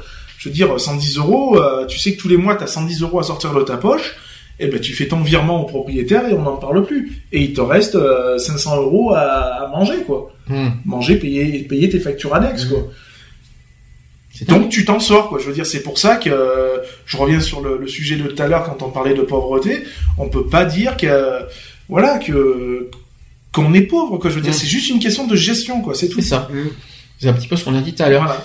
Tout dépend de la, ma- la manière qu'on gère son budget, qu'on gère sa, ça. sa manière. Oui, voilà. Bon, certains n'ont pas quand- cette quand facilité. j'entends des, des personnes qui disent euh, ouais j'ai un loyer de machin la, la je vais je vais dire des conneries un loyer de 700 euros la, la CAF me prend 650 euros euh, donc j'ai 50 euros à- de, euh, 50 euros à donner de ma poche et que t'apprends qu'elle a euh, 10 ans de, de de loyer en retard non non tu vas me dire t'es pas capable de sortir 50 euros de ta poche? C'est lamentable quoi je veux dire euh, c'est bon quoi C'est qu'en fin de compte. euh, je veux dire, moi, j'aimerais bien, euh, j'aimerais bien avoir un F3 en duplex à payer 700 euros et donner que 50 euros de ma poche. Hein. Je clair. dis pas non. hein. Donc voilà, donc ça c'était sur euh, le petit sujet discrimination. Donc bonne nouvelle, en attente, c'est pas encore fait, c'est euh, le 21e n'est toujours Non, pas encore euh, fait, il manque l'Assemblée nationale. Je pense que ça va être fait en- avant la fin de l'année.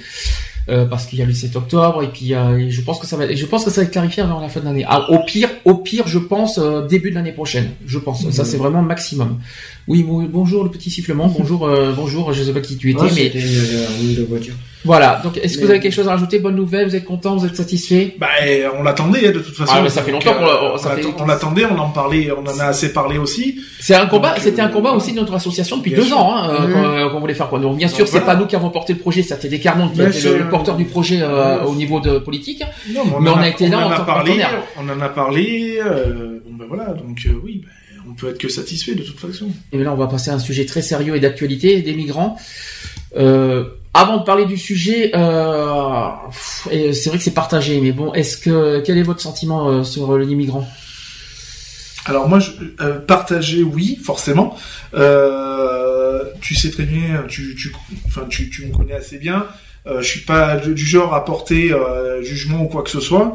Après, on est reconnu, voilà, ils subissent des, des guerres, donc qui viennent. euh, Qui fuient, qui fuient les guerres, c'est normal. Oui, voilà. Voilà. Donc, qui fuient les guerres, c'est tout à fait logique. On les accueille, d'accord. Après, moi, j'ai vu certaines choses que je, je, où je, je suis pas d'accord. hein, Euh, euh, Eurotunnel notamment, mais Mm. d- d'autres où qui, euh, où on leur, a- on leur donnait des repas, tout ça. Ils se sont permis de jeter la, la bouffe, euh, tout ça. Je veux dire, c'est quand même un manque de respect. On, on les accueille quand même. On est là pour les aider. Et c'est le, et c'est un peu le remerciement euh, qu'on, qu'on nous donne en retour. Je trouve ça fortement déplorable. quoi. Bon, Il y a aucun respect. euh, Il y a un reste. je veux dire qu'il n'y a pas de reconnaissance quelque part de les avoir on, on, accueillis. cher- euh, on cher- on cherche pas la reconnaissance.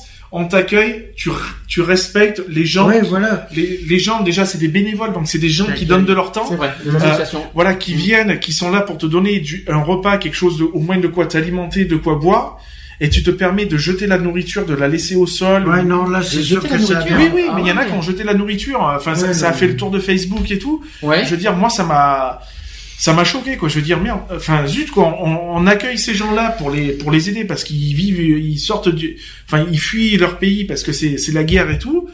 Euh, Mais on t'accueille et pas- c'est le, c'est le remerciement que tu nous donnes en limite en nous jetant à la figure ce qu'on te donne, quoi. Je veux Mm. dire, c'est, euh, non, je suis désolé. Ben moi, des gens comme ça, ça me donne pas du tout envie de les aider, quoi. Je veux dire, c'est, euh, euh, certes, heureusement, Dieu merci, ils sont pas une majorité, hein, mais euh, voilà, quoi. Je veux dire, c'est, c'est irrespectueux, quoi, du pays qui, qui les accueille, quoi. Je veux dire, même quand ils ont été accueillis en Allemagne, tout ça. ça a permis limite d'avoir des, des, des gestes obscènes à la caméra. voilà, non. Je veux dire, ok, peut-être que ça te plaît pas d'être filmé parce que euh, tu viens d'un pays qui est, où c'est la guerre, tu viens de te taper euh, je ne sais combien de bornes euh, par bateau, par machin. Voilà, t'es fatigué, machin. Ça, ça se comprend, je veux dire. Mais euh, ça te donne pas le droit de manquer de respect au pays qui t'accueille, quoi. Je veux Mhm. dire, on est on n'est pas là pour te juger, on est là pour t'accueillir, quoi. Je veux dire, donc euh, un minimum de respect. Point. Petit vite fait, euh, je, je vais quand même expliquer euh, plein de choses euh, niveau historique, euh, enfin de, de tout ce qui s'est passé euh, ces, ces- ces derniers temps. D'abord, les naufragés de de migrants se multiplient aux portes de l'Europe alors que l'Union européenne et euh, l'opération décriée Triton, je sais pas si tu es au courant Mhm. euh, de, de l'opération, euh, il y a- il y a une, une ancienne opération qui s'appelait Mare Nostrum à une époque. Donc n'arrive pas à faire face au flux et mener les sauvetages à temps. Chaque jour, 500 à 1000 personnes sont récupérées le long de, des côtes italiennes. Euh, en Méditerranée, il y a au moins 3072 migrants qui, qui ont été morts en 2014. Ça, par contre, c'est triste. Ça, il faut, il faut Oui, être clair. Euh, Ça, c'est vraiment malheureux. dire qu'aussi leurs leur, leurs conditions d'évacuation ou de sont sont pas forcément adaptées. Il faut, Mm. faut dire les choses comme elles sont. Quand on voit qu'ils sont euh, une centaine sur un bateau qui peut accueillir 20 personnes, euh, voilà quoi. Je veux dire, il y a, il y a de quoi se poser des questions quoi. Et là, là, on parlait de 2014. Maintenant, on est en 2015. L'Agence européenne de surveillance des frontières Frontex a enregistré fin septembre 2015 le passage de 630 000 migrants aux frontières européennes. 630 000, ça fait énorme. Ça change déjà l'année dernière des 3072 Oui, bien déjà, sûr. euh, mais bon, euh, 630 000 migrants. Bon, je veux bien comprendre qu'on fuit la, mi- la misère, qu'on fuit la- les guerres. Maintenant, euh, on ne peut pas non plus. euh, On peut pas accueillir toute la misère du monde. Ouais. Faut, faut quand même être un minimum réaliste. Mm. Euh, on a déjà du mal à, à, à loger les nôtres, par exemple, à nourrir les nôtres. Ah, ça, j'aurais un coup de gueule quand même. Euh, on a du, on a du mal à nourrir, à loger les nôtres. Il faut encore en plus loger, nourrir ben, les migrants, quoi. Je veux dire. Euh, Enfin, nous en France, c'est pas 630 000, je rassure, c'est Oui, 24 000 oui. en France. On en je veux dire, ok, voilà quoi. Je veux dire, il faut quand même un minimum de de, de limites quoi. C'est comme cette personne qui en Espagne, euh, avec son propre bateau, hein, euh, va à l'encontre des, des, des réfugiés pour leur dire ne passez pas par là parce que c'est c'est rocailleux. Enfin, vous allez vous allez vous échouer, vous risquez de vous faire mal, tout ça. Cette personne a été arrêtée à multiples reprises par les forces de l'ordre. Euh, je veux dire, cette personne ne fait rien de mal, elle ne fait que diri- diriger les, les migrés, les migrants, pardon. Ce qui, ce qui nous, ce qui nous embête le plus, c'est que le, c'est le côté qu'ils sont entrés illégalement en Europe. C'est ça qui nous dérange peut-être le plus. Et c'est pas le fait que, que de les accueillir qui nous dérange. C'est la manière, en gros, forcée quelque part qu'ils qu'ils entrent. En, euh, en même temps, en même temps, Ouais, ils, forcent parce que euh, euh, les, les, les gouvernements, les machins ne font rien pour euh, aussi faciliter, mis à part, je sais plus quel pays euh, qui a euh, facilité euh, leur passage. euh, je crois que c'était la Roumanie ou un truc comme ça, qui a euh, qui a facilité leur truc. Donc c'est-à-dire qui, qui avait affrété euh, des, des bus, tout ça pour les amener euh, à je sais plus quelle autre frontière, euh, leur faire traverser le pays, quoi. Euh, maintenant, je pense que voilà, si on prenait vraiment euh, euh, le, problème à bras le corps, c'est-à-dire ben voilà, d'encadrer tout ça, euh, ça pourrait bien se passer, quoi. Je veux dire, et il y aurait pas autant de morts comme il y a eu sous, pour, par rapport à l'Eurotunnel, tout ça, quoi. Je veux dire, euh, les, les gens seraient pas obligés de couper des, fils barbelés pour euh, pour passer d'un point A à un point B, quoi. Je veux dire, ou de, franchir des mers euh, où tu sais que la traversée est, euh, pas garantie, quoi.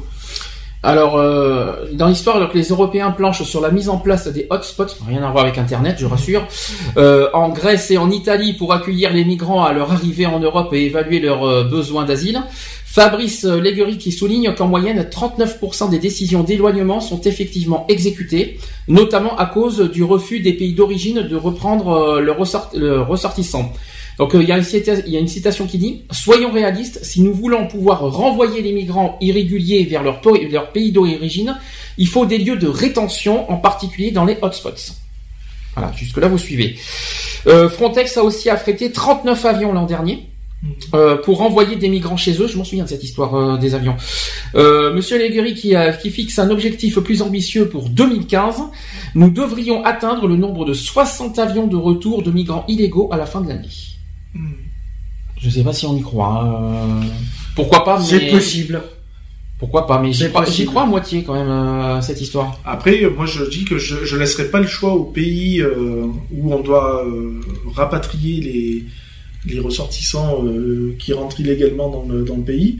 Quand ils doivent être rapatriés dans leur pays d'origine ou, euh, ou autre, euh, on ne devrait pas laisser le choix au pays, quoi. Je veux dire, c'est c'est tout. C'est on vous les ramène, on vous les ramène, c'est tout. Et tu les prends et tu te débrouilles, quoi. Je veux dire, euh, c'est euh, t'as pas à dire nous on n'en veut pas, quoi. Je veux dire, c'est c'est quand même tes ressortissants, quoi. Alors au final, il y a l'Union européenne qui durcit le ton dans tout ça, parce que répartir les réfugiés en Europe, mais aussi faire preuve de, davantage de fermeté envers les migrants économiques, ce sont les premiers principes sur lesquels les 28 États membres, dont la France bien sûr, de l'Union européenne sont tombés d'accord euh, il y a quelques jours. Voilà, il n'y a pas très longtemps. Euh, à la veille des premiers transferts de réfugiés euh, au sein de l'Union européenne, les 28 États membres ont fait front commun. Ça a été, c'était le jeudi euh, 8 octobre dernier à Luxembourg pour un renvoi plus systématique des migrants économiques. Euh, ceux qui n'ont pas besoin d'une protection internationale doivent retourner dans leur pays d'origine, a résumé donc le ministre luxembourgeois des Affaires étrangères. Il s'appelle Jean euh, Hasselborn. Les Européens euh, s'apprêtent à mettre en œuvre la mesure de, répartition des réfugiés qui les avait pourtant profondément divisés en transférant donc il y a un petit il y a une semaine euh, 20 euh, Érythréens depuis l'Italie. Alors je sais pas ce que c'est que les Érythréens, mais bon, 20, Éry- il y a 20 Érythréens depuis l'Italie jusqu'en Suède. Les premiers sur 160 000 qui pourront bénéficier de ce programme inédit dans l'Union européenne. Mais il y a quand même l'autre face de la médaille. Ça a été souligné par le commissaire européen de l'immigration qui s'appelle Dimitris euh, Avramopoulos. Ça me fait un peu, ça fait un peu Tintin quand même. Hein. Dimitris Avramopoulos, euh, faisant allusion à la promesse des 28 jeudi euh, de muscler leur politique des retours des clandestins. migrants économiques africains ou pakistanais venus chercher une vie meilleure en Europe. Jusque-là, vous suivez.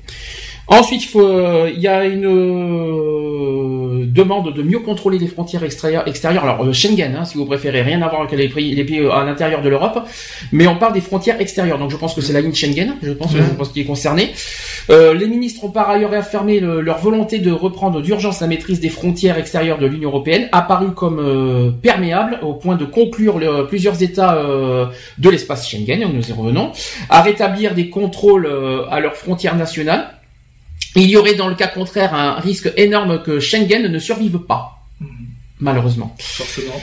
Mais les premiers hotspots, qui sont des centres d'accueil et d'enregistrement des migrants, qui devaient euh, initialement être opérationnels d'ici fin novembre, en Italie et en Grèce, pourraient ouvrir avec du retard. Mauvaise nouvelle. Il faudrait significativement euh, plus de moyens et de personnel pour qu'ils soient prêts à temps. Donc ça a été commenté par le chancelier autrichien Werner Feymann. C'est à partir de ces centres que, que doit être opéré euh, le premier tri. Ça fait bizarre d'entendre ça. Les, les- les êtres humains, c'est quand même pas du Oui, bétail non plus. c'est hein. ça. C'est ça qui m'embête un peu quand même. hein. C'est, je veux bien comprendre, je veux bien comprendre, mais quand j'entends tri, ouais, ça, ça reste des êtres humains quand même. Faut pas exagérer. Je veux bien comprendre, je veux bien comprendre qu'on, voilà, qu'on est réticent sur le côté illégal. Mais ça reste des êtres humains. Faut faire attention à comment les traiter. Euh, Quand j'entends tri, moi ça me dérange déjà. Euh, moi, euh, moi, ce- pour moi ça me, moi ça me choque d'entendre le mot tri. Non.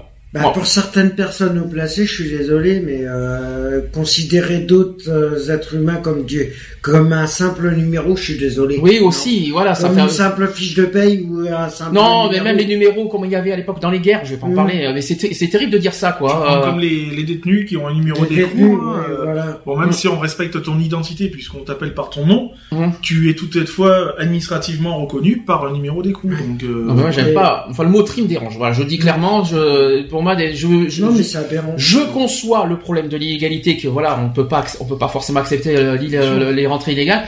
Par contre, doucement la manière qu'on traite les gens, parce que Bien là, il y a, il y a des limites à ne pas franchir non plus. Ça, c'est mon petit coup de gueule en passage.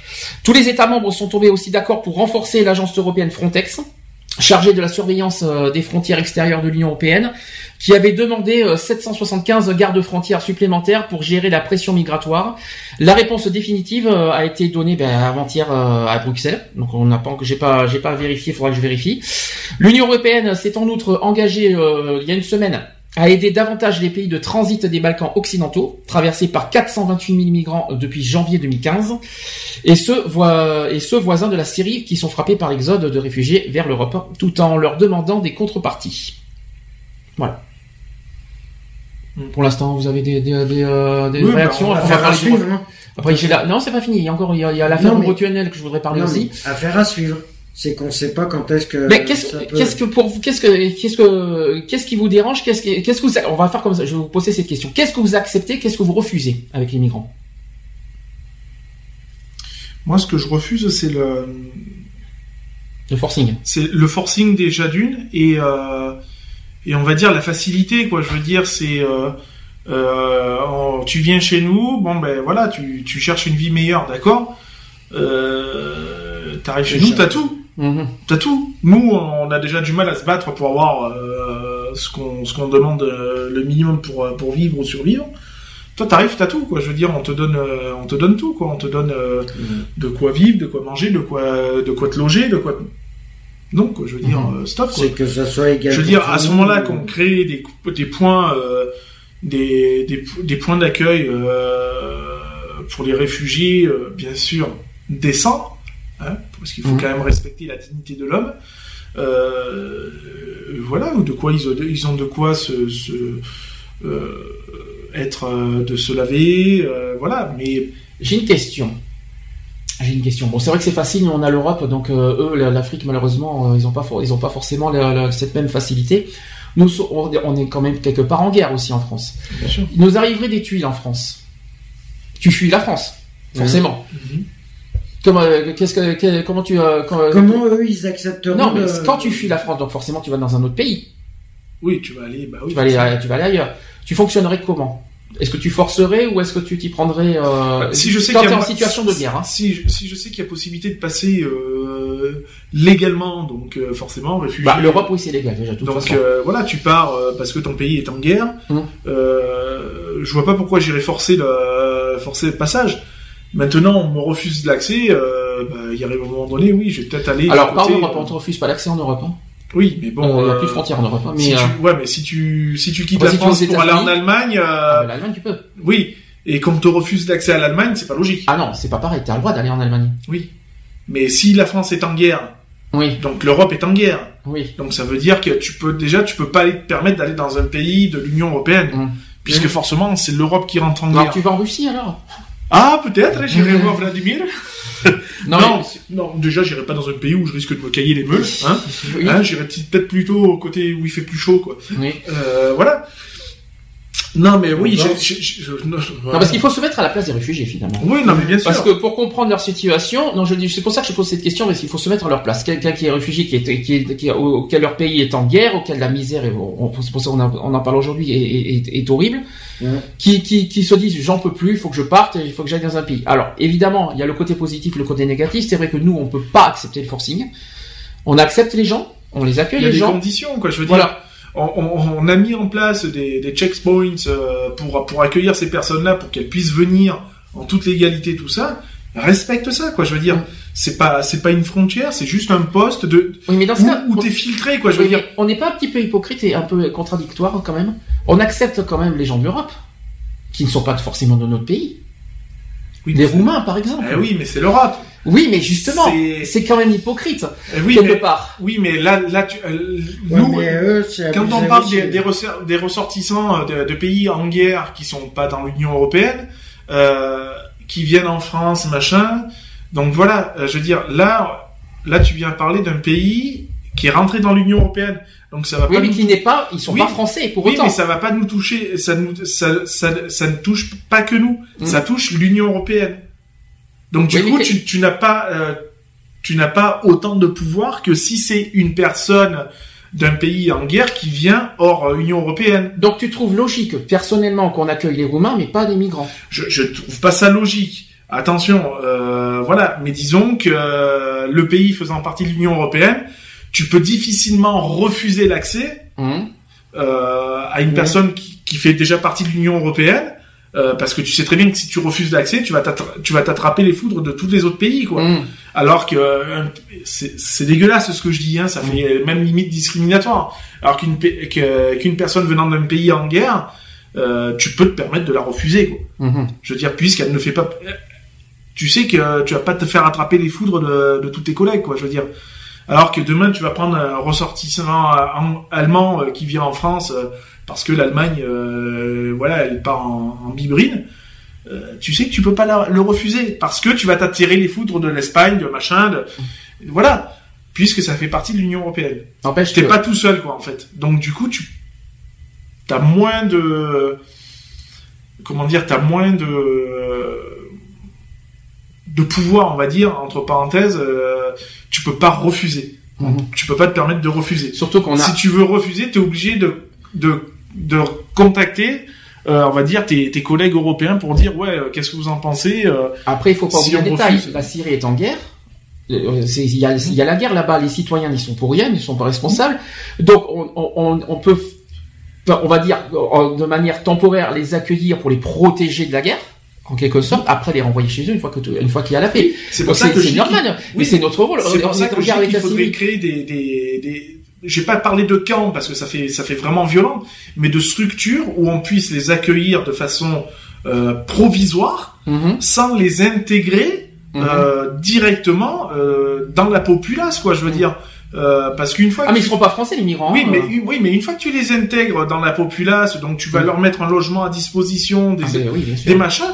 Après, ça va vite. On, le- on le connaît le système. Euh, le système, c'est euh, carte de séjour, carte de machin, permis de, de- de résidence, et après, t'es au bout de, de je ne sais combien d'années, t'es considéré comme un Français ou, ou d'un Ça, autre, tu, autre ça, pays. tu n'acceptes pas, par Ça, contre. je ne l'accepte pas. Pourquoi? Ben parce que on t'accueille. Oui, ils sont C'est migrants, ils sont pas. provisoire, quoi. Mhm, mhm. C'est provisoire. C'est c'est le bordel chez toi. Viens chez nous le temps que ça se tasse chez toi. Mhm. Après, mon gars, rentre dans ton pays, quoi. Je veux dire, euh, on est là pour t'accueillir. On n'est pas là non, euh, non plus. Ou alors, si tu veux t'intégrer, à ce moment-là, tu, tu te mets au régime. Là, il y a- ça demande beaucoup de choses. hein. Eh oui, mais tu te mets au régime du pays qui t'accueille. Mhm. Donc, c'est-à-dire, tu t'adaptes à la langue, tu, euh, tu trouves un boulot, tu t'intègres. À ce Mhm. moment-là, d'accord. Mais tu fais pas comme euh, il y en a beaucoup qui font, c'est-à-dire une fois que t'es intégré, tu fais venir les cousins de la cousine et tout ça chez toi, quoi. Mhm. Et que dans un 2 mètres, dans un 20 mètres carrés, vous êtes 50, quoi. D'accord. Hein, parce que ça se fait beaucoup, quoi, malheureusement, quoi. Et après, on s'étonne bah, qu'il y a des euh, qu'il y a, bah, qu'il y a des incendies dans, dans un logement ou que on Même des retrouve. attentats, etc. quoi. Voilà, Mhm. on se pose des questions, quoi. Donc, je veux dire. Euh... Puis l'autre condition aussi, c'est qu'il faut faire très attention à qui on accueille. Parce que euh, un pays qui est en guerre, on ne sait pas qui on accueille, il faut faire très Oui mais, attention. oui, mais le problème, c'est que tu peux, tu- c'est pas marqué sur le, le- le visage des gens. Je suis hein. terroriste, quoi. Par exemple, quoi. Je veux dire, c'est malheureux. Ou alors il faut, voilà, ou alors il faut vraiment, vraiment faire des checkpoints où tu cibles la personne, quoi. C'est-à-dire, tu lui sors son curriculum vitae, quoi. Je veux dire, euh, euh, c'est-à-dire euh, ton casier, ton machin. Euh, voilà, qu'est-ce que tu as fait Est-ce que tu as eu des condamnations? Est-ce que voilà, Non, mais il faut vraiment faire un fichage très précis. Non, quoi. parce que les attentats qui ont eu lieu en France, c'est pas au hasard non plus. Hein. Mais non, c'est- on des ressortissants qui ont été reçus. Justement, ah, bien sûr. justement, c'est pour pas ça du que ça aussi, il faut des contrôles vraiment très pointilleux de Bien qui sûr. on accueille. Parce qu'après, il faut pas s'étonner pourquoi les attentats. D'ailleurs, il y en a eu un peu, il y a pas longtemps encore. Euh, Mm. C'était quand C'était il y a un ou deux jours. C'était hier ou avant-hier. Il y avait encore un attentat qui a été évité. Mm. Euh, ça, et ça dépend de ça aussi. Oui, non, mais bien, mais bien sûr. Mais c'est bien beau, voilà, d'avoir dit euh, France, euh, France terre d'accueil. Euh, ouais, terre d'accueil, je veux bien, mais on, a, on accueille, euh, excusez-moi le terme, on, a- on accueille surtout de la merde, quoi, je veux Mm. dire. Puisque avant, on n'a jamais eu aucun souci avec euh, tiers pays tel qu'il soit, et que maintenant, depuis qu'on euh, on a agrandi certains pays, pays de l'Union européenne, ah ben on est quand même la cible number one, quoi, je veux dire. Donc, euh, C'est ça. bon, quoi, je veux Ça dire. veut dire qu'en plus, en plus, on est, on est quand même un bon pays parce qu'on a, on est la cible numéro un des terroristes et on accueille quand même. euh, C'est ça. On, On a- on se, on se fait, euh, on prend des risques en plus. Hein. on se fait machin, mais on aime se faire machin, quoi. Je veux dire, il y a à un moment donné, faut, faut être lucide, quoi. Je veux et, dire. et on, et on prend De des risques. hein. De toute mais, façon, si mais tu on est maso, le bâton mais on est maso, de toute- frapper, on est tu maso vas de te toute faire façon. On est maso. De toute façon, c'est Euh, si tu tends le bâton pour Enfin, les faire citoyens ordinaires, normal. les hein. citoyens ordinaires, les, les migrants qui sont des citoyens ordinaires, eux, j'ai rien contre eux. De toute façon, ils y sont pour rien.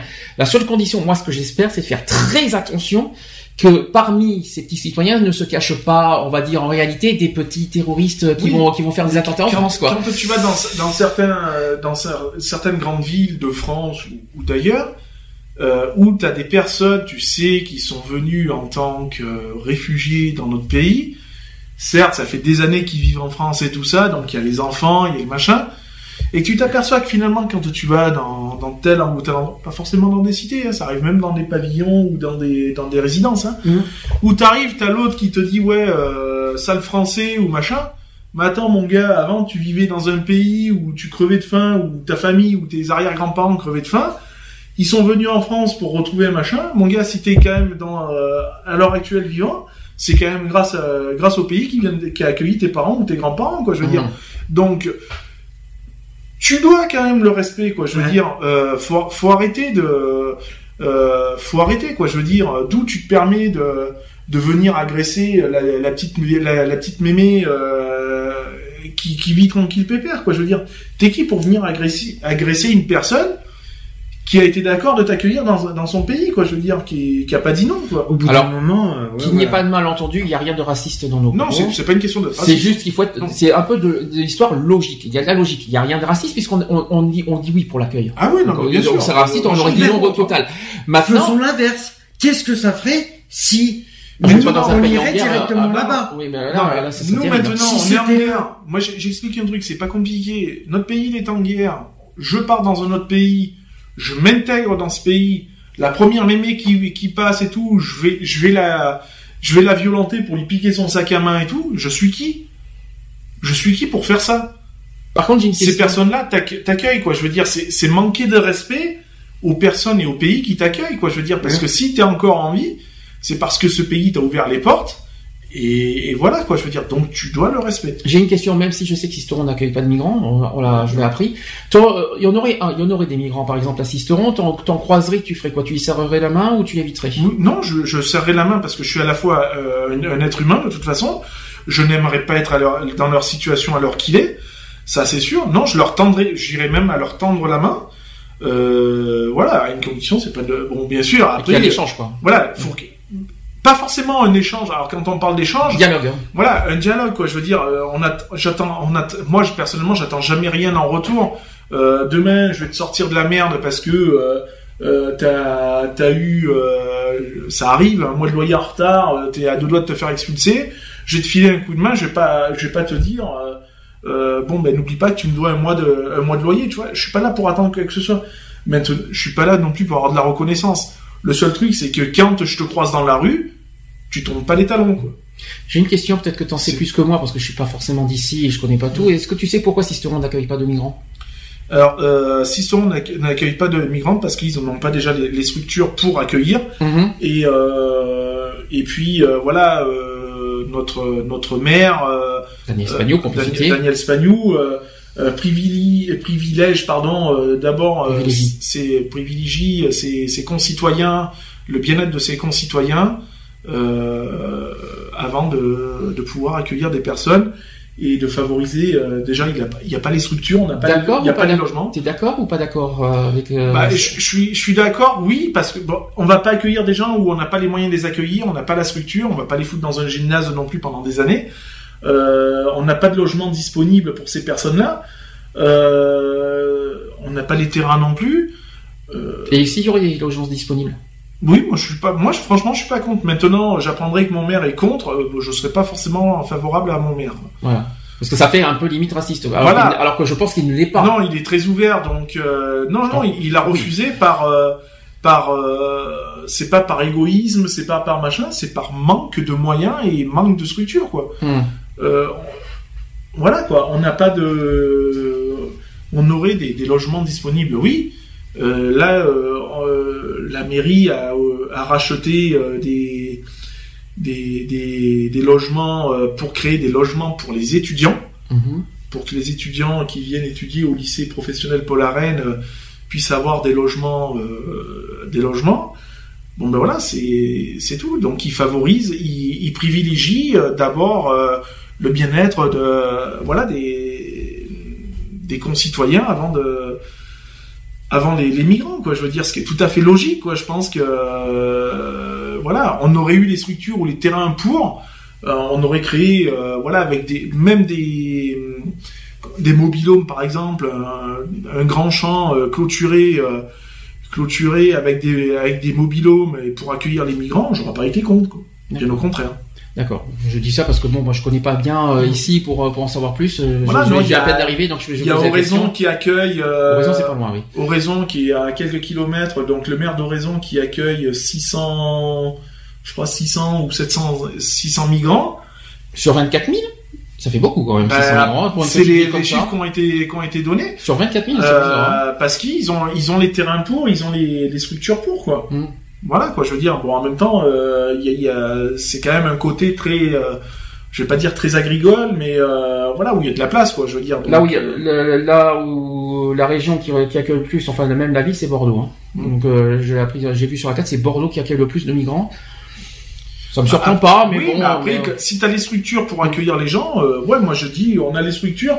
Demain, on a, euh, je, je dis une connerie, hein, on a le bâtiment là, euh, là où il y a les les, les impôts euh, qui euh, qui est, qui réhabilité euh, en logement. On se dit bon ben voilà, on a 150 euh, 150 logements disponibles, on accueille 150 euh, euh, immigrants. Ouais, il y a pas de souci. Parce que on a de quoi les accueillir. Mhm. Si c'est pour les voir traîner dans la rue, euh, qui, qui se sentent, euh, on va dire, traités un peu comme des chiens ou voilà. ah non, ça, c'est pas, du- non, ça, c'est pas la peine. Mm. C'est pas la peine de leur, de leur donner euh, des- de, de faux espoirs. Quoi. Je veux Mm. dire, autant être clair et quitte à passer un petit peu pour un méchant en disant non, moi je refuse. Et puis les gens ils l'entendent comme ils veulent l'entendre. Mais toi t'as ta conscience tranquille en disant moi je les accueille pas parce que de toute façon je n'ai pas les structures pour les et pour les pour les accueillir et pas les fonds non plus aussi pour accueillir ou construire des logements pour les accueillir. Voilà, je trouve que c'est même honnête de, de, sa- de la part de, de Monsieur Spagnou. Euh, et voilà. J'ai une question, comme ça. Je sais que les maires ont le pouvoir de décider, de décider tout ça, mais est-ce que c'est pas en premier aux habitants de décider? Si, bah bien sûr, c'est de, tu consultes, tu consultes aussi un petit peu ta, ta population, quoi. Je veux Bah, dire. Est-ce qu'il n'a pas consulté finalement? Enfin, Euh, Il a donné, enfin moi je, alors je fais en général, je vais pas, je, je vise pas euh, Sister Mm. mais en général, est-ce qu'un maire doit, doit- n'a pas finalement le rôle à poser la question à ses habitants euh, pour accueillir alors, des je, je pense que ça, ça a été posé parce que j'avais vu un, euh, j'ai reçu, euh, enfin pas, pas moi personnellement, mais euh, l'association, l'autre association pour laquelle je fais partie, on a reçu un compte rendu de justement de, de réunions qui avait eu euh, où le sujet avait été euh, avait été euh, évoqué euh, en présence bien sûr d'habitants euh, d'un certain nombre d'habitants de Sisteron où la, la question avait été euh, a été posée pendant Parce ce que- conseil. Parce qu'on n'a pas, il y a pas ce, il y a ce cas de figure. Il y a un maire qui peut accepter des, des migrants et que la, le- le- la majorité de la population refuse. oui, bien sûr. Et, qu'est-ce qu'on, qu'est-ce qu'on peut dire à ce moment-là? Est-ce que c'est Ah, Après, c'est l'autorité d'emploi. On va dire un petit peu l'autorité d'emploi qui, qui a le dernier mot, quoi. Je veux dire, euh, et inversement parlant aussi. voilà. Moi, je, je pars d'un principe. euh, je, je suis, euh, je suis maire du- d'une ville ou d'un village. J'ai de quoi accueillir. J'aimerais pas que demain mes habitants arrivent dans un pays et et, et soient pas reçus alors qu'on sait qu'on peut recevoir, alors qu'ils savent qu'ils peuvent être reçus, quoi. Mhm. Je veux dire, c'est c'est un peu dégueulasse, quoi. Bah, inversement parlant, il peut y avoir aussi un meurtre qui refuse et la, moitié de la population accepte. C'est Voilà. pour ça que je dis inversement parlant, ça peut être dans les deux Bien sens. sûr. Hein, donc, euh, Enfin bon, c'est pour savoir si c'était la population, si la population, enfin les, les habitants avaient le- ne pouvaient pas avoir finalement le, le, le- le dernier mot par rapport Bah, à Bah, migrants. après, même si ça- malheureusement, les, par exemple, les habitants s'en disent, euh, euh, s'en disent, oui, nous, on est prêt à les accueillir, euh, on veut les accueillir. Hmm. Euh, oui, mais non, tu ne peux. On entend. Au moins consulter, au moins tu, entends que tes habitants euh, veulent euh, veulent recevoir. Bah, Après, peut-être pas, après, tu, après, tu n'as pas les, les ressources pour accueillir ou les, les locaux pour accueillir. Donc, euh, Ouais, peut-être pour, on est d'accord, la population n'a pas décidé, mais peut-être au minimum au moins consulter, euh, voir euh, que son maire, c'est ça, aussi le maire va ses habitants, c'est aussi mmh, son rôle. Euh, consulter ses, ses habitants, est-ce que oui, non, voilà, faire un sort, une sorte quoi, so- soit de, pas de référendum, mais une sorte de, oh, comment vous dire ça, de, Non, mais c'est lors d'un conseil municipal et puis c'est oui, tout. Quoi. le Je veux conseil dire, municipal, c'est toujours les élus, c'est pas les Oui, habitants. mais euh, oui, mais tu peux faire un conseil municipal ouvert, quoi. Je veux dire, où tu accueilles, Voilà, sur- par exemple. trié sur le volet, un certain nombre d'ha- d'habitants, Ah, t'aurais fait un conseil municipal, on va dire ouvert à tout le monde, quoi, c'est ça Oui, que voilà, dire Ah, avec- oui, c'est pas bête. où tu tries sur le volet. même une réunion, hein, publique, Voilà. euh, une réunion dans la salle des fêtes avec où les tu- habitants. hein. Tu, tu, voilà, tu proposes un, un débat en disant bon ben voilà, euh, euh, on a on a on a une population où on a un certain nombre d'habitants, euh, comme par exemple créer une euh, une aire pour accueillir les, les gens du voyage, par exemple. On pourrait le faire à Sisteron. Hein, on, a en voyant bien sûr certaines certains propriétaires de terrain. On pourrait peut-être créer une structure pour les accueillir, comme on pourrait peut-être créer, mais il faudrait voir ça avec les propriétaires de terrain. Voilà, est-ce qu'ils seraient d'accord pour, euh, par exemple, vendre leur terrain à la commune afin de créer des logements pour accueillir, euh, euh, voilà, des migrants, par exemple. Je veux dire, voilà, plutôt que d'avoir des terrains vides qui servent à rien, quoi. Je vais revenir sur l'affaire d'Eurotunnel. C'est, Mhm. Ça s'est passé ce mois-ci. Selon Eurotunnel, un groupe de migrants extrêmement organisé s'en serait pris au personnel et aux forces de l'ordre. Euh, après plusieurs heures d'interruption, le trafic euh, a commencé à reprendre un matin parce qu'en fait ça a duré euh, toute une nuit, une matinée, tout ça. Aux alentours de minuit 30, une centaine de migrants ont forcé une clôture et le passage auprès d'agents de sécurité du tunnel. Nous avons dû suspendre le service. Ça, c'est ce qu'a indiqué le porte-parole de- d'Eurotunnel. Il y a eu 10 blessés légers, dont 7 migrants qui ont été euh, pris en charge par les cinq ambulances présentes sur place. Il y a eu, euh, il y a les autres migrants aussi qui ont été en cours de sortie et ils avaient pénétré euh, dans le tunnel sud et le tunnel de service. Ça, c'est ce qu'a précisé le capitaine des pompiers. Et ensuite, les migrants ont progressé sur une quinzaine de kilomètres dans le tunnel, d'après les informations de la préfète du Pas-de-Calais, c'est-à-dire Fabienne Buccio. Donc, il y a un groupe extrêmement organisé qui s'en est pris au personnel et aux forces de l'ordre. Euh, euh, c'est des termes qu'a dit euh, Rotunel, qui décrivent l'opération de 113 migrants qui se sont introduits dans la nuit de vendredi à samedi euh, dans le tunnel sous la Manche, près de Calais, conduisant à l'interruption du trafic. Après plusieurs heures de blocage, la circulation a commencé à reprendre et le départ depuis la France devait avoir lieu aux alentours de 10 heures. Donc, euh, interrogé sur la présence aux côtés des migrants de militants euh, du mouvement anarchiste No Border, la représentante d'Eurotunnel a affirmé qu'il était fort probable, fort probable qu'il s'agit d'une opération réfléchie ayant pour but d'attirer l'attention de l'opinion publique. Pour ou contre? Voilà, c'est ça. c'est ça, Euh, leur la- méthode, je suis contre. Voilà. Tout à fait. Même chose Moi, pour je moi. suis tout à fait Moi, je dis que de toute façon, ils ont, voilà, tu pars, tu crées un événement, donc euh, tu, tu pars dans l'objectif de forcer un passage. Tu sais les risques qui qui qui vont être euh, que tu vas encourir, hein, de toute façon. Mmh. tu sais que de l'autre côté, il peut même y avoir la mort, puisqu'il y a eu plusieurs morts euh, euh, par ce, de ce côté-là. Donc tu le fais en, toute en toute responsabilité. Donc après, tu viens pas pleurer, quoi. Je veux dire, euh, voilà. D'accord.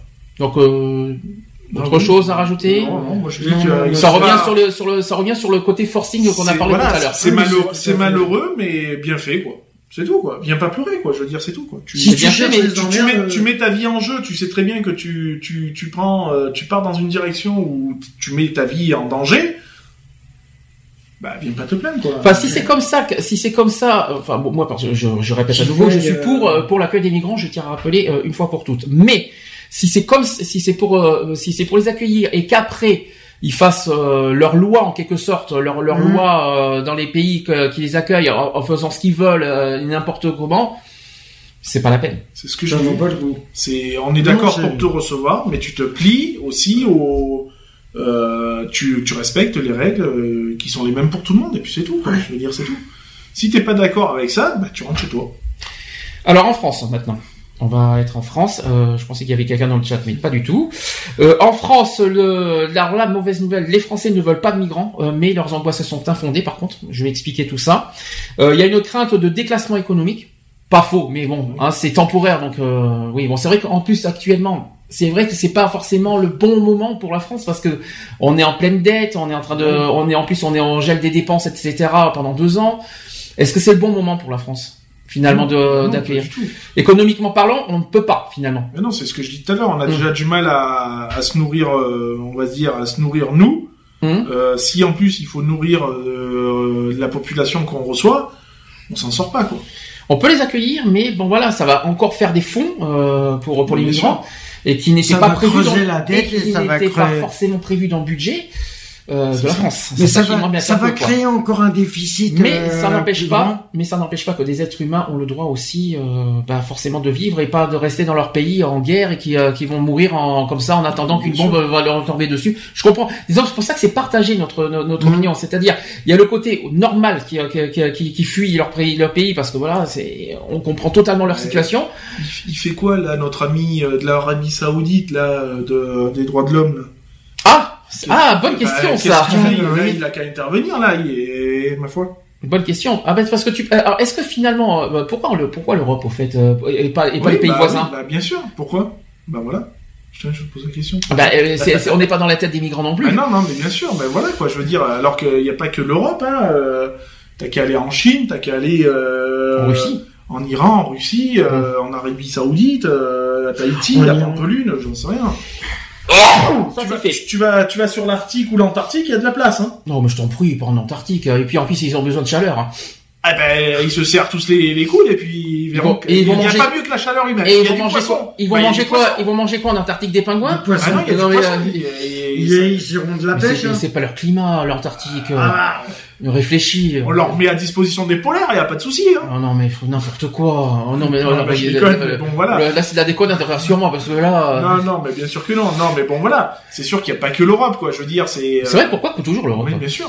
Certains, en plus, les migrants ont dit, parce que je, je pense que je vais l'avoir dans pas longtemps, les migrants ont dit que la, la France n'est même pas un pays d'accueil, mais un pays de transition pour les migrants. C'est ça, c'est les Ouais, migrants ouais, non, il y en a certains Ouais, qui il y ont en dit, a, c'est- c'est. Il y en a qui ont dit euh, c'est de la transition et c'est de la transition qui dure 20 ans, donc euh, ça va quoi. La 30 transition, euh, je- qu'est-ce qu'ils appellent transition Parce qu'ils euh, veulent aller plus haut. Ils veulent aller euh, dans les Ah, pays euh, encore plus au nord. donc, et ceux, et ceux que ça fait 40 ans qu'ils ont dit ouais la France c'est une transition et ça fait 40 ans qu'ils sont encore ici. euh.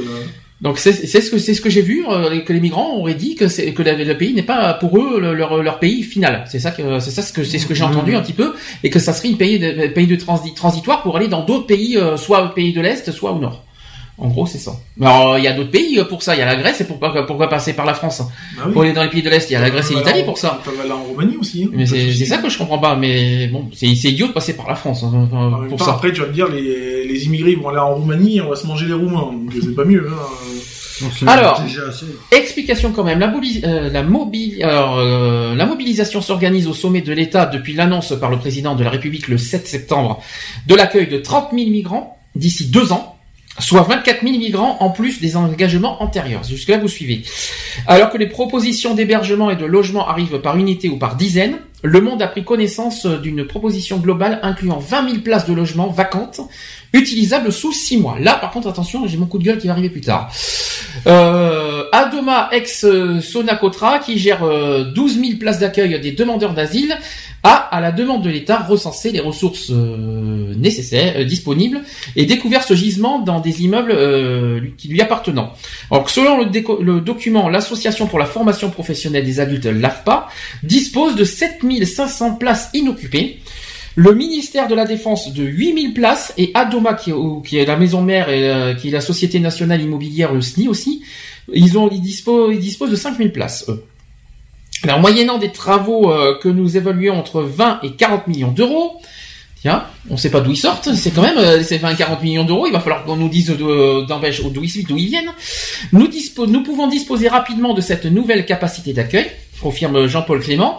Le directeur général d'Adoma qui a mobilisé euh, une équipe de, dix- euh, de 10 personnes sur ce chantier, cela coûte moins cher que des nuits d'hôtel pour lesquelles l'État, écoutez bien, débourse chaque année, chaque année plus de 400 millions d'euros pour un accueil de piètre qualité. Ils ont où les 400 millions Voilà, Mais pour un pays en dette, euh, oui, voilà. Euh, Il va falloir qu'on se que déjà il y a une question à poser quand même là-dessus. Donc ça, ça fait un, un coup de gueule à passer. On va passer à, à maintenant au, à la- au deuxième coup de gueule, c'est sur les logements de d'HLM vacants. Donc euh, sachez que euh, euh, là, je parle que d'HLM vacants et pas de logements en général vacants. Logements Mhm. vacants, on sait, il y en a 2 millions de logements vacants en France. Concernant les HLM, et alors ça, ça fait encore plus pleurer. Écoutez bien, il y a 77 650 logements HLM vacants en France actuels. c'est abusé. et quand tu fais une demande d'HLM, on te met sur liste d'attente. Ouais. Normal. Cherchez l'erreur. Les gens qui, qui attendent depuis 5 ans, C'est ça. euh, qui attendent depuis 5 ans des logements, Des va- familles ou n'importe, des familles complètes qui attendent un logement euh, en HLM et tout. Super. Ben, et là on apprend 77 650 logements vacants Euh, Mhm. seulement en HLM. Hein. oui, bah oui. bien. Ça fait, euh, il y a un petit problème quelque part, hein, s'il vous plaît. Hein. Donc déjà, il y a ça. De, donc l'AFPA qui dispose euh, d'un parc de chambres destinées aux apprentis, aux stagiaires en formation, notoirement sous-occupées, voire vacantes. C'est le cas par exemple à Loudun, ça c'est dans la Vienne, qui accueille depuis septembre des familles venues en autre de Syrie. Tiens donc. Il y a aussi Neuilly-sur-Marne, qui est en Seine-Saint-Denis. Il y a une centaine de places qui peuvent être aménagées pour 150 000 euros. Et parmi les ressources SNI, un immeuble de Chevilly-la-Rue à Val-de-Marne, promis à la démolition, sera conservé et aménagé. Dans le 12e arrondissement de Paris, un site qui devait fermer restera finalement ouvert jusqu'en 2019. Ça, c'est plutôt une bonne nouvelle. Outre ce gisement inespéré, d'autres acteurs se mobilisent. Par exemple, il y a Marie-Arlette Carlotti, qui est présidente du haut, du haut comité pour le, ce- pour le logement des personnes défavorisées, qui propose, elle, les 77 650 logements HLM vacants depuis plus de trois mois. Oui. La Fédération des offices publics HLM estimait euh, dans une étude publiée en novembre 2014 qu'entre 10 et 20% de son parc situé dans des zones détendues étaient inoccupés et méritaient d'être démolis, soit 9 000 à 16 000 logements par an. C'est le cas par exemple dans l'Orne, l'Allier ou le Jura. Bon, voilà. Euh, Le fait, le défi de loger 30 000 personnes de façon durable est donc euh, à portée de main. Reste à le faire accepter par les maires concernés, évidemment. Et à l'heure actuelle, seuls 49 49 départements disposent d'une structure pour les demandeurs d'asile. C'est beaucoup. Euh, Enfin, quand je leur sens seulement, euh, enfin, c'est quand même pas mal 49 départements. Quoique, non, c'est pas si, c'est pas si normal que ça. Euh, quel- quelques grandes villes ont réussi aussi à s'exonérer encore d'une participation à cette mission. Voilà. Les hébergements et logements déjà mobilisés par certaines municipalités volontaires constituent euh, une autre source importante. Récemment, 600 maires de tous bords politiques se sont réunis autour de Bernard Cazeneuve pour mieux comprendre leur place dans un dispositif qui, reste du ressort de l'État et comment, euh, et comment se partagent les rôles. Alors, avant de faire mon petit coup de gueule euh, vite fait après sur le- les logements vacants, euh, plusieurs choses peut-être à, à dire, non? Déjà sur, Mais Il y, a beau- il y a beaucoup d'argent, je trouve, que, qui sont brassés euh, pour tout ça. On arrive à débloquer des Alors, fonds, on sait pas d'où ils sortent. Voilà, Hein. c'est ça. On débloque euh, des fonds euh, et on parle pas de, de 1000 euros, on parle quand même de plus de 400 000 euros. 400 millions. Te 400 plaît. millions. Euh, et après, on dit qu'on est en déficit. Il y a- il y a un problème quelque part. Enfin, pour moi, il y a un gros problème quelque part. Déjà, où? Où trouver ces 400 millions? D'où ils viennent? D'où ils viennent, oui, bien sûr. Mhm. Euh, voilà, quoi. Alors qu'on vienne pas me sortir que c'est euh, la petite euh, la petite tirelire qui traînait dans un coin. euh, parce que ça, on entend souvent Mais dire. non, c'est on quoi, ils a retrouvé un fonds de monnaie, euh, un fonds de monnaie euh, de, de je sais plus quelle année où ça avait été mis de côté, puis comme ils ont sorti dernièrement là, euh, c'est bon quoi. Mais non, c'est on juste que on a, on a perdu une, la, la France est, est une dent parmi euh, la bouche mondiale et en fin de compte euh, c'est la petite souris qui est passée puis qui nous a euh, apporté des sous. En tout cas, accueillir des migrants, ça a un prix, vous- comme vous le constatez, hein, ça c'est Ah, sûr. ouais, c'est pas gratuit, hein, ça c'est sûr. C'est c'est sûr que là, là ça coûte Et ben cher. qui c'est qu'on va Mais bon. qui c'est qu'on va ponctionner encore deux fois plus? Non, mais c'est- c'est- voilà. c'est Et puis, et puis qu'est-ce qu'on fait? On met sur liste d'attente des gens, des Français, hein, bien sûr. Hein, et comme par hasard, on trouve des logements vacants pour des immigrés. C'est ça. Alors déjà qu'on soit bien clair, qu'il n'y ait pas de malentendu dans nos propos, on n'a rien contre les migrants. Ils n'y sont pour rien. hein. Euh, on c'est pas le qu'on pointe du doigt là. Là, on Ah vise non. euh, notre politique là. Attention, qu'on soit bien clair. hein. On ne vise pas les migrants, c'est normal. euh, on, les- on a dit, on, on accepte l'accueil, on accepte qu'ils soient présents, on accepte quoi qu'il en soit, euh, qu'ils soient en France. Il n'y a pas de souci. On est d'accord. On est tous d'accord là-dessus. En revanche, par derrière, bah voilà. c'est ça. Comme par hasard, il y a, il y a plein de logements qui se débloquent et on a toujours autant de monde dehors. Mhm. Il y a un problème qui est que Pardon. J'ai dû rater un épisode. Voilà. Ah bah moi j'ai moi euh, Donc encore une fois, bravo la France. Quoi. Par contre, j'ai une question. Euh, euh, combien j'ai entendu qu'il y a de logements vacants? 400 Combien j'ai dit? 77 650 logements vacants. Euh, rien qu'en HLM, s'il vous plaît, hein, quand même, hein, rien qu'en HLM. en total je me doute. Non, parce que certains ont mal pris mes propos sur Facebook. Je, je, je peux comprendre parce que euh, je, je comprends leur, leur, leur, leur, euh, leur truc, mais il faut quand même, il faut quand même revenir à la réalité quand même. C'est pas euh, parce cro- quand, quand j'ai fait ces propos, ils ont ils se sont imaginés que je suis contre les migrants. Pas du tout, pas du tout. Ça n'a rien à voir. Comme j'ai dit, les, les migrants ne sont pas responsables et ils n'y sont pour rien. Je, comme j'ai dit, c'est pas eux que je vise. Je ne viserai pas quoi que ce soit. Par contre, je- là où je reviens sur la France. Si on est capable- si on a 77 000 logements vacants, pourquoi ils ont, pourquoi dans ce qu'on s'en est pas servi pour euh, le- s'il n'y avait pas le souci des migrants à gérer, hein, pourquoi on a, pourquoi on s'en est pas servi pour loger des SDF Bien sûr. On peut m'expliquer? Voilà, c'est tout ce que j'ai à. Bah oui, bien sûr. Voilà, s'il n'y avait pas ce souci de migrants, imaginons, bah, après, une fois les migrants vont repartir dans leur, euh, parce que c'est provisoire, on va pas tout ça. Une fois qu'ils vont repartir dans le pays, ces logements vont redevenir vacants. Hein. Est-ce que, est-ce que pour autant, ce, pa- le- le- notre pays aurait pensé en premier à héberger les pauvres SDF qui sont dehors? Alors, il y a des foyers, mais les foyers, c'est quand, il y a, peut-être des foyers d'hébergement, Mais je suis mais d'accord. Non, mais on, Ouais, on- non, mais attends, on préfère, euh, on préfère mettre les Français dehors pour accueillir Ou dans des foyers. ou dans des foyers pour accueillir, ben voilà, des, des immigrants quoi. Enfin, moi je le vois comme ça, quoi. Je veux dire, j'ai rien, Ah. con- Alors- j'ai- j'ai rien contre les immigrants. Les immigrants Mais ont droit voilà, au logement, mais les dire- SDF ont droit au foyer, c'est normal C'est ça. ça. Ben oui, ben voilà. Bah, Mais c'est comme ça personnellement- qu'on traite le Français, quoi. Euh, personnellement, je suis désolé. euh, la plupart des, des foyers d'urgence, euh, la plupart c'est des, pe- Que- c'est des personnes qui sont en situation irrégulière. Hmm. Mais qu'est-ce que Personnellement, je suis désolé. Euh, c'est bête à dire. Ça, c'est juste mon opinion au niveau politique. Avant, personnellement, avant de s'occuper de ce qui ne fait pas partie de l'Union européenne, occupe-toi de ton Union européenne. Occupe-toi des citoyens français, européens. Avant, c'est peut-être... Non, non, non, ça je suis pas d'accord. Non, c'est normal, c'est normal qu'on s'occupe des, des- des- des- de ces pauvres gens qui, qui, qui ont, qui, ont, qui ont une vie misérable. C'est ça. C'est pas Oui, dans ce sens-là ça, que. C'est pas dans le ça, sens c'est pour ça, que, pour ça que ça a été mal perçu parce que ça- peut-être les gens ont mal compris ma façon de voir. C'est-à-dire qu'on a des logements vacants. On, on- on oublie euh, s'il y avait pas, s'il y avait, on n'avait pas l'obligation et puis même je, je, je m'en fous d'accueillir les migrants. Moi, je- moi personnellement, ça ne me, ça, Bah, tiens, ça me fait poser ça me, ça ne me choque pas et ça ne me dérange pas d'accueillir les migrants. Moi, ce que je ne comprends pas, c'est qu'il y a des logements vacants qui existent.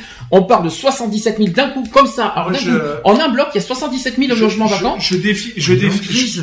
Non, mais moi je défie euh, nos, nos chères têtes blondes euh, politiques d'aller dans la rue et d'aller voir les sans domicile, tous ceux qui sont en foyer, tout ça, et de leur dire, vous savez, on a plus de 77 000 euh, logements euh, vacants. Hum. Allez leur dire ça, et vous allez voir les réactions. Non, en Ah gros, bah, réactions, voilà, on est, on quasi arrive en hiver. Il fait froid déjà. Rendez-vous compte, il fait froid plus tôt que prévu en plus. Là, je pense que le, le- il va y avoir plus tôt que prévu. le- la trêve hivernale va arriver plus tôt. Ah hein. Ça, c'est sûr et certain. novembre. Euh, là, on, est- on, on est, il y a même des gelées en ce moment euh, sur Même certaines. début euh, novembre. euh, Est-ce qu'on est-ce qu'on se rendait compte qu'on dit aux SDF qui sont dehors avec le froid, euh, le froid surprise parce que c'est pour moi c'est une surprise que ça soit si tôt, hein, euh, qu'on leur dise voilà, excusez-moi, on peut pas vous loger parce qu'on finalement on a On a préfère on, on préfère en priorité héberger les migrants. Non, mais bien, c'est ça. C'est qu'on aille ça leur dire ça en face. Voilà, Ils- Que les, les politiciens ils disent ça en face. Voilà. je sais pas. Et en plus je sais en plus on sait même pas s'ils vont payer un loyer. C'est ça qu'on ne ça. sait pas. Euh, est-ce qu'ils sont est-ce qu'ils ont un logement gratuit ou est-ce qu'ils vont payer un loyer? On ne sait pas. ben ça et ça on ne sait pas ça non plus Non, parce qu'on tout connaît va pas être payé les par trucs qui? derrière. à ton S'ils avis? payent un loyer, à ce moment-là, j'ai rien à dire. Alors là, là, je m'en fous complètement. Ils, payent, ils payent un loyer, tout va bien. Mais par contre, s'ils ont un Ils logement sont- gratuit, Ils là, ça serait injuste, par contre. Hein. Pendant trois mois, ils sont gratuits. Ah, mais là, ça serait totalement injuste. Pendant trois mois, ils sont gratuits. Non, mais c'est pas une histoire de trois mois. On ne sait même pas. On ne sait, on, on- Ouais, on- on sait a- même parce pas, que- parce qu'il y a même pas un sujet là-dessus. On, on a, on a, on a rien. On ne sait Non, rien là-dessus. de- On sait que l'État vont, vont débloquer un fonds pour les migrants, pour les héberger, et après derrière, qu'est-ce Mais et les sous, ils vont les chercher où aussi? L'électricité, tout ça, c'est pas donné. Ah non, euh, c'est pas gratuit. C'est pas- ils vont- on va pas me faire croire que l'électricité, l'eau, tout ça, ils vont, ils vont pas venir, en- ils vont, ils vont venir en France avec quel revenu? La France, elle Non, mais est bien en Question les migrants, les migrants, ils vont, ils vont venir en France avec quel revenu? J'espère qu'ils auront au moins l'obligation un petit peu de travailler pour, euh, pour, euh, pour, euh, pour, Mais non, ils vont, leur, ils vont leur débloquer, euh, je sais plus dans quel pays qui ont reçu justement des immigrants, où le pays a débloqué euh, pour chaque immigrant, je crois que c'est équivalent à, à 4 ou 500 euros, je crois, euh, Hum. voilà, par mois, hein, bien sûr, tout à faire. hein. Donc, euh, ça veut Ouais, dire, euh, ça, ça veut dire un RSA. RSA, quoi. hein, euh. Un RSA. Ouais. Je suis d'accord pour les migrants, mais alors dans ce cas, qu'ils vivent comme les- tous les Français. Alors dans ce cas, Bah, parce que ça, c'est, hein. alors sinon, ça devient de l'assistanat pur et simple. Hum. Et là, c'est pas bon. Là, je peux dire que là, il va, il va y avoir beaucoup de monde qui vont, qui vont, qui vont pointer du doigt si c'est le cas, si c'est Bah. D'ailleurs, euh, la chanson des Restos du Cœur euh, que. Ah, mais même le reste du corps, moi, je Je refuserai. suis alors. désolé, euh, la France, euh, je sais plus c'est dans quelle chanson où ils ont dit, où la France est devenue euh, de l'assistanat. Ils l'ont dit. C'est, c'est, c'est- Ils l'ont, ou euh, ils l'ont pas dit clairement, mais Ouais. ils l'ont fait comprendre. Enfin, ça, si à côté, voilà, maintenant, parce que c'est vrai qu'il y a, il y a cette question, les migrants, ils viennent en France avec quel revenu? C'est ça. C'est ça qu'on ne sait pas. Est-ce qu'ils, est-ce qu'ils ont les moyens de vivre en France, les migrants, finalement Maintenant, ils ont plus les moyens puisqu'ils ont tout perdu dans leur pays. Bah oui. C'est ça qui est triste. Ça, c'est triste. Oui. ça, c'est vraiment malheureux. Je, et, et je me mettrai pas à leur place. Je, je serais dans leur situation. Franchement, euh, je, je, je, je préfère même pas être dans leur situation. Je préfère même pas imaginer vivre dans leur situation. Ça serait tellement misérable et tellement euh, honteux d'être dans leur situation. Je préfère même pas imaginer. En revanche, faut pas non plus abuser. C'est ce que je veux dire, c'est qu'on les accueille, mais à côté, j'espère qu'il y a un minimum d'intégration en France. Parce que ce que j'appelle intégration, pas être français, mais un minimum de voilà. de- quand je parle intégration, bon, il y a la langue bien sûr, mais l'intégration, euh, éco- on va dire économique, on va dire quelque part. Le fait qu'ils participent, ils vont pas acheter, et ils vont manger comment?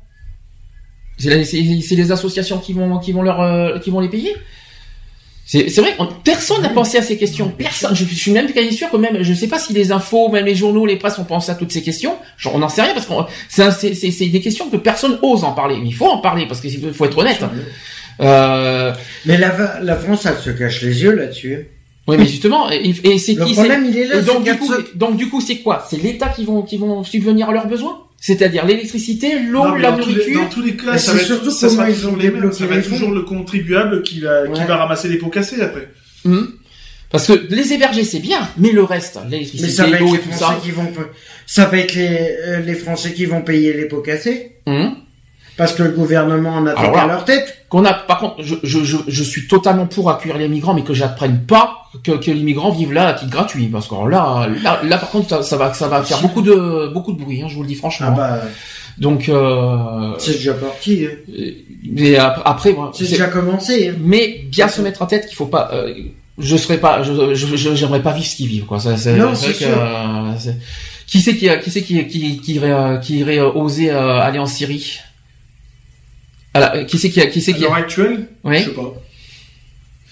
Ouais, parce que là, maintenant, non, parce que c'est la maintenant, guerre. Mais maintenant- euh, s'il n'y avait pas eu la guerre en Syrie, euh, on ferait quoi euh, Si on faisait l'inverse, si c'était nous qui, même qu'on soit pas en guerre forcément. Je sais pas si France- j'irai en Syrie parce qu'en étant homosexuel, euh, Ouais, Bon, ça c'est une, c'est- c'est euh, hein. Mais là, c'est une autre question. C'est pas la même chose. Moi, je parle économiquement, socialement parlant. Mais est-ce que tu, est-ce que personnellement, quelqu'un entre nous en France oserait, à part, à part bien sûr pour devenir terroriste avec tout ce que, je- avec tout ce qu'on voit, avec tout ce qu'on voit avec les. euh, Maintenant, moi, demain, tu me proposes d'y aller pour reconstruire, pour machin, oui, je dis oui.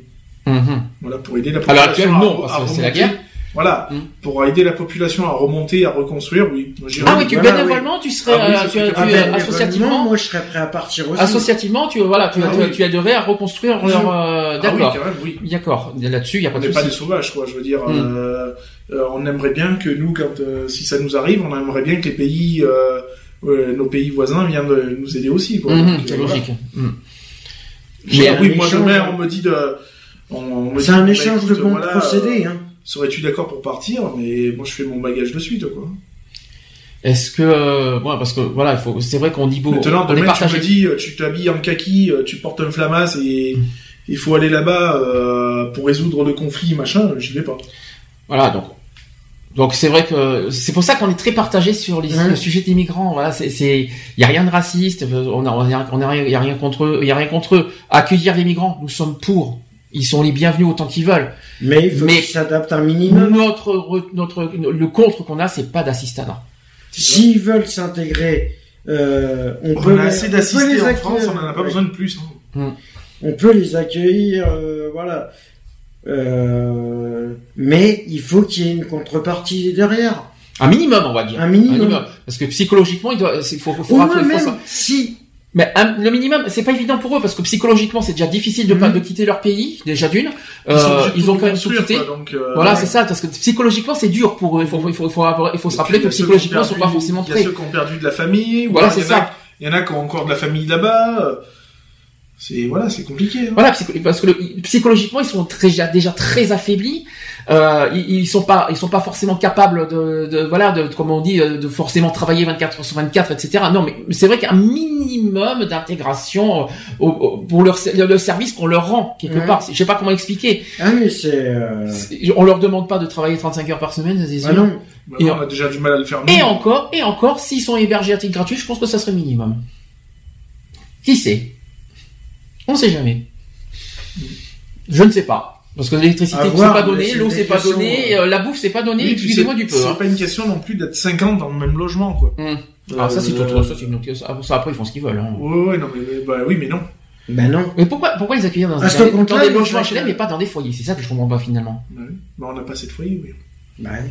Bah, bon, tu inverses, tu mets les SDF dans les, dans les logements et puis tu... euh, Ça changera, il n'y aurait pas assez de foyers quand même. Bah on oui. en a pas assez pour tous les SDF, donc. Euh... Attention, c'est que les HLM qu'on a dit. euh, Il y a Oui. d'autres logements dans les villes qui existent. Hein. Oui, non, mais bien sûr. Oui, mais quand on parle de foyers, on a déjà De pas assez de foyers pour accueillir les, les SDF, donc euh, on aura encore moins de, de foyers pour accueillir les, les, les immigrés. Bon alors conclusion. Qu'est-ce que vous- qu'est-ce que vous voulez euh, avant qu'on passe aux actus Qu'est-ce que vous voulez euh, dire? Ben merde quoi. Ça veut dire quoi ça Alors là, je Non pas mais euh, voilà quoi, je veux dire un peu dégoûté parce que euh, on a déjà du mal à loger nos propres concitoyens et euh, comme par hasard, on apprend que il y a des logements pour des logements qui sont débloqués pour pour les immigrés quoi. Je veux dire c'est c'est un peu dégueulasse quoi. C'est pas légal, enfin c'est pas c'est pas équitable on va dire. Mm. Mm. C'est Pour moi c'est pas équitable. Puis c'est un peu, c'est facile hein, de donner comme ça euh, aux migrants. Ils, ils ont non mais c'est hein, euh. comme pour débloquer les euh, les fonds là les 4 millions et quelques C'est pas juste pour qui. Pour les citoyens en général ou pour les SDF Bah pour tout le monde. D'accord.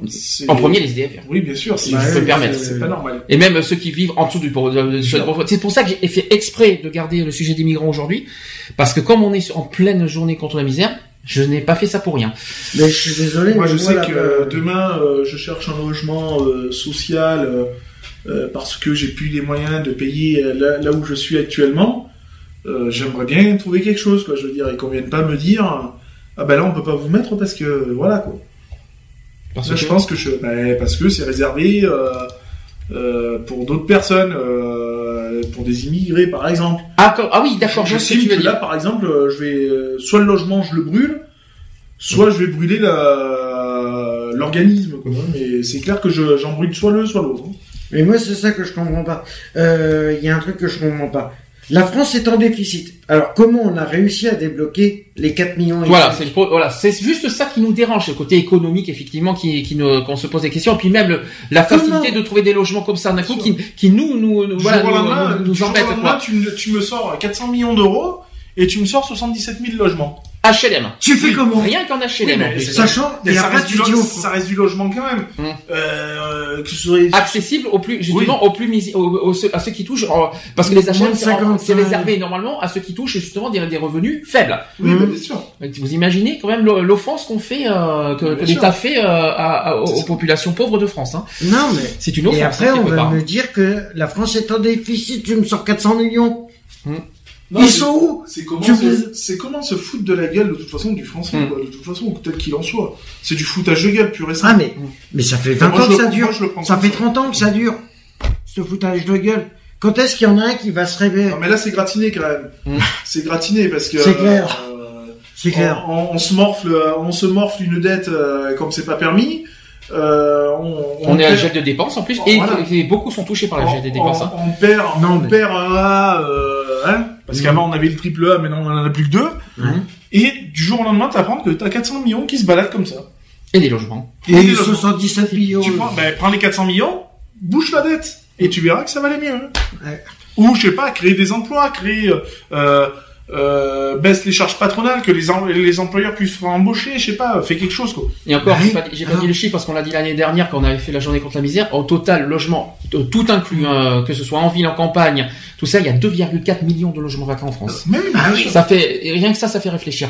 quand tu penses, il y a quand- combien de c'est pas compliqué. Il y a un million de. C'est pas compliqué. Quand tu penses le nombre de logements, euh, euh, les fermes, tout ça, où tu sais que bah, il y a plus personne qui vit parce que soit il y a plus d'héritiers, soit bah, c'est Mhm. parti à l'abandon parce qu'il y a plus personne qui vit dedans.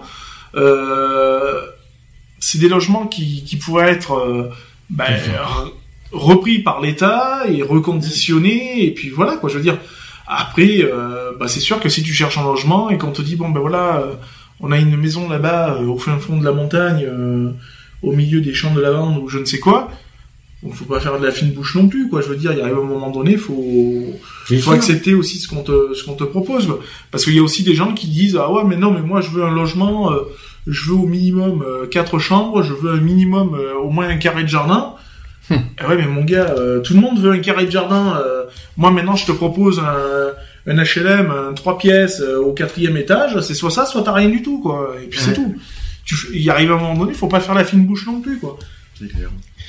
Bon, dernière chose quand même, euh, on est quand même, le froid est revenu plus tôt que prévu. Ça, ça, ça- ça, on doit avouer, ça, on doit avouer que euh, Ça y est, on, on bascule dans les dans les températures négatives. Qu'est-ce qui s'est, qu'est-ce qui s'est passé hein, d'un coup euh, on, on passe de 30 degrés il y a un mois à, à maintenant 4 degrés l'après-midi en ce moment. Dis donc, euh, il y a- là où on l'a pas il faisait c'est 15 la- cet conjoncture actuelle de la France qui a refroidi tout le monde. Non, mais c'est, hallucinant le froid qui s'est passé. Bah, euh, oui, bah, non, mais voilà, c'est- c'est comme ça. hein. L'hiver est arrivé très tôt là, parce que pour moi c'est un peu, c'est un Bah, peu des températures d'hiver. je, hein. te disais, comme je te disais, l'année dernière, euh, en octobre, on se baignait encore. Hum. Euh, là, on est quand même quasiment fin octobre.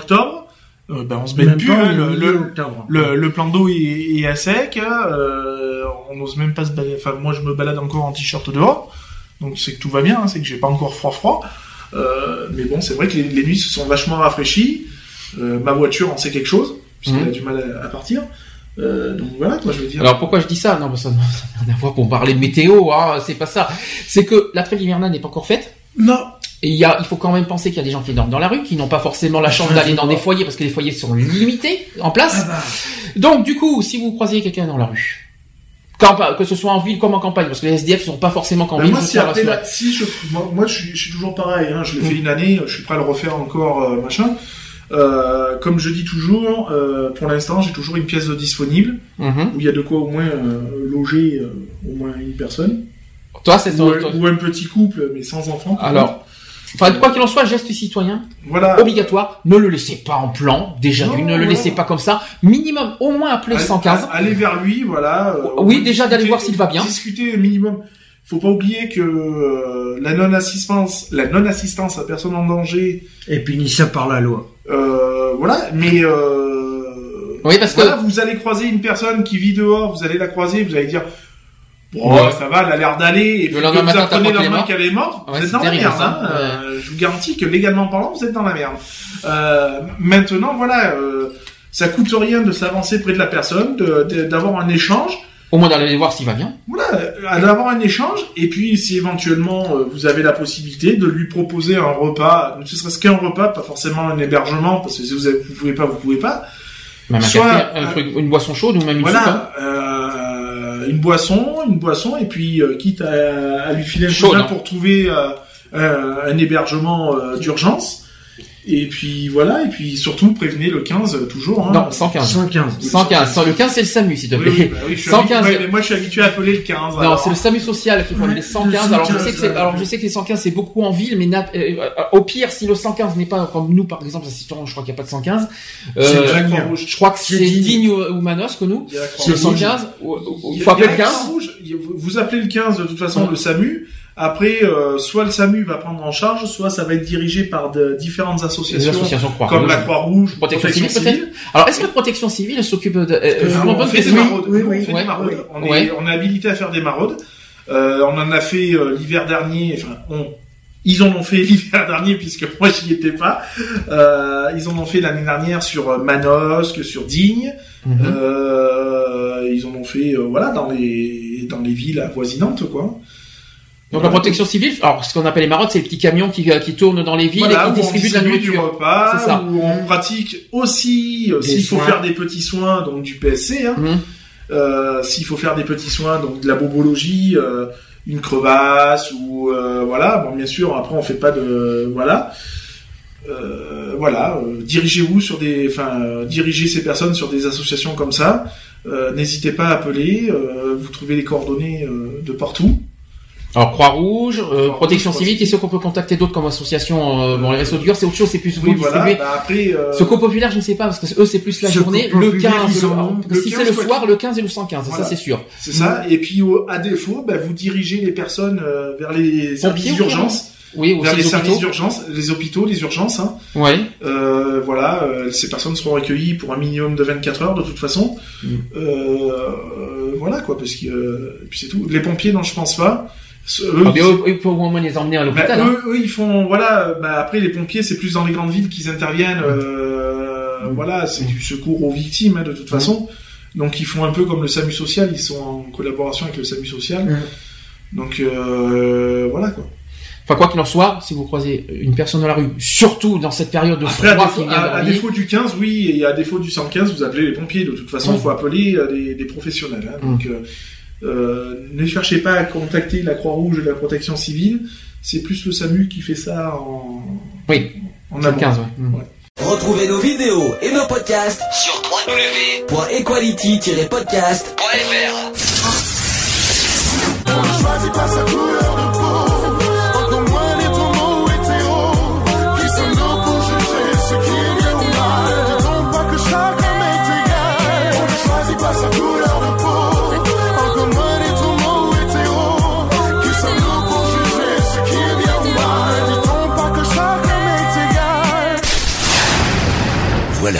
c'est fini.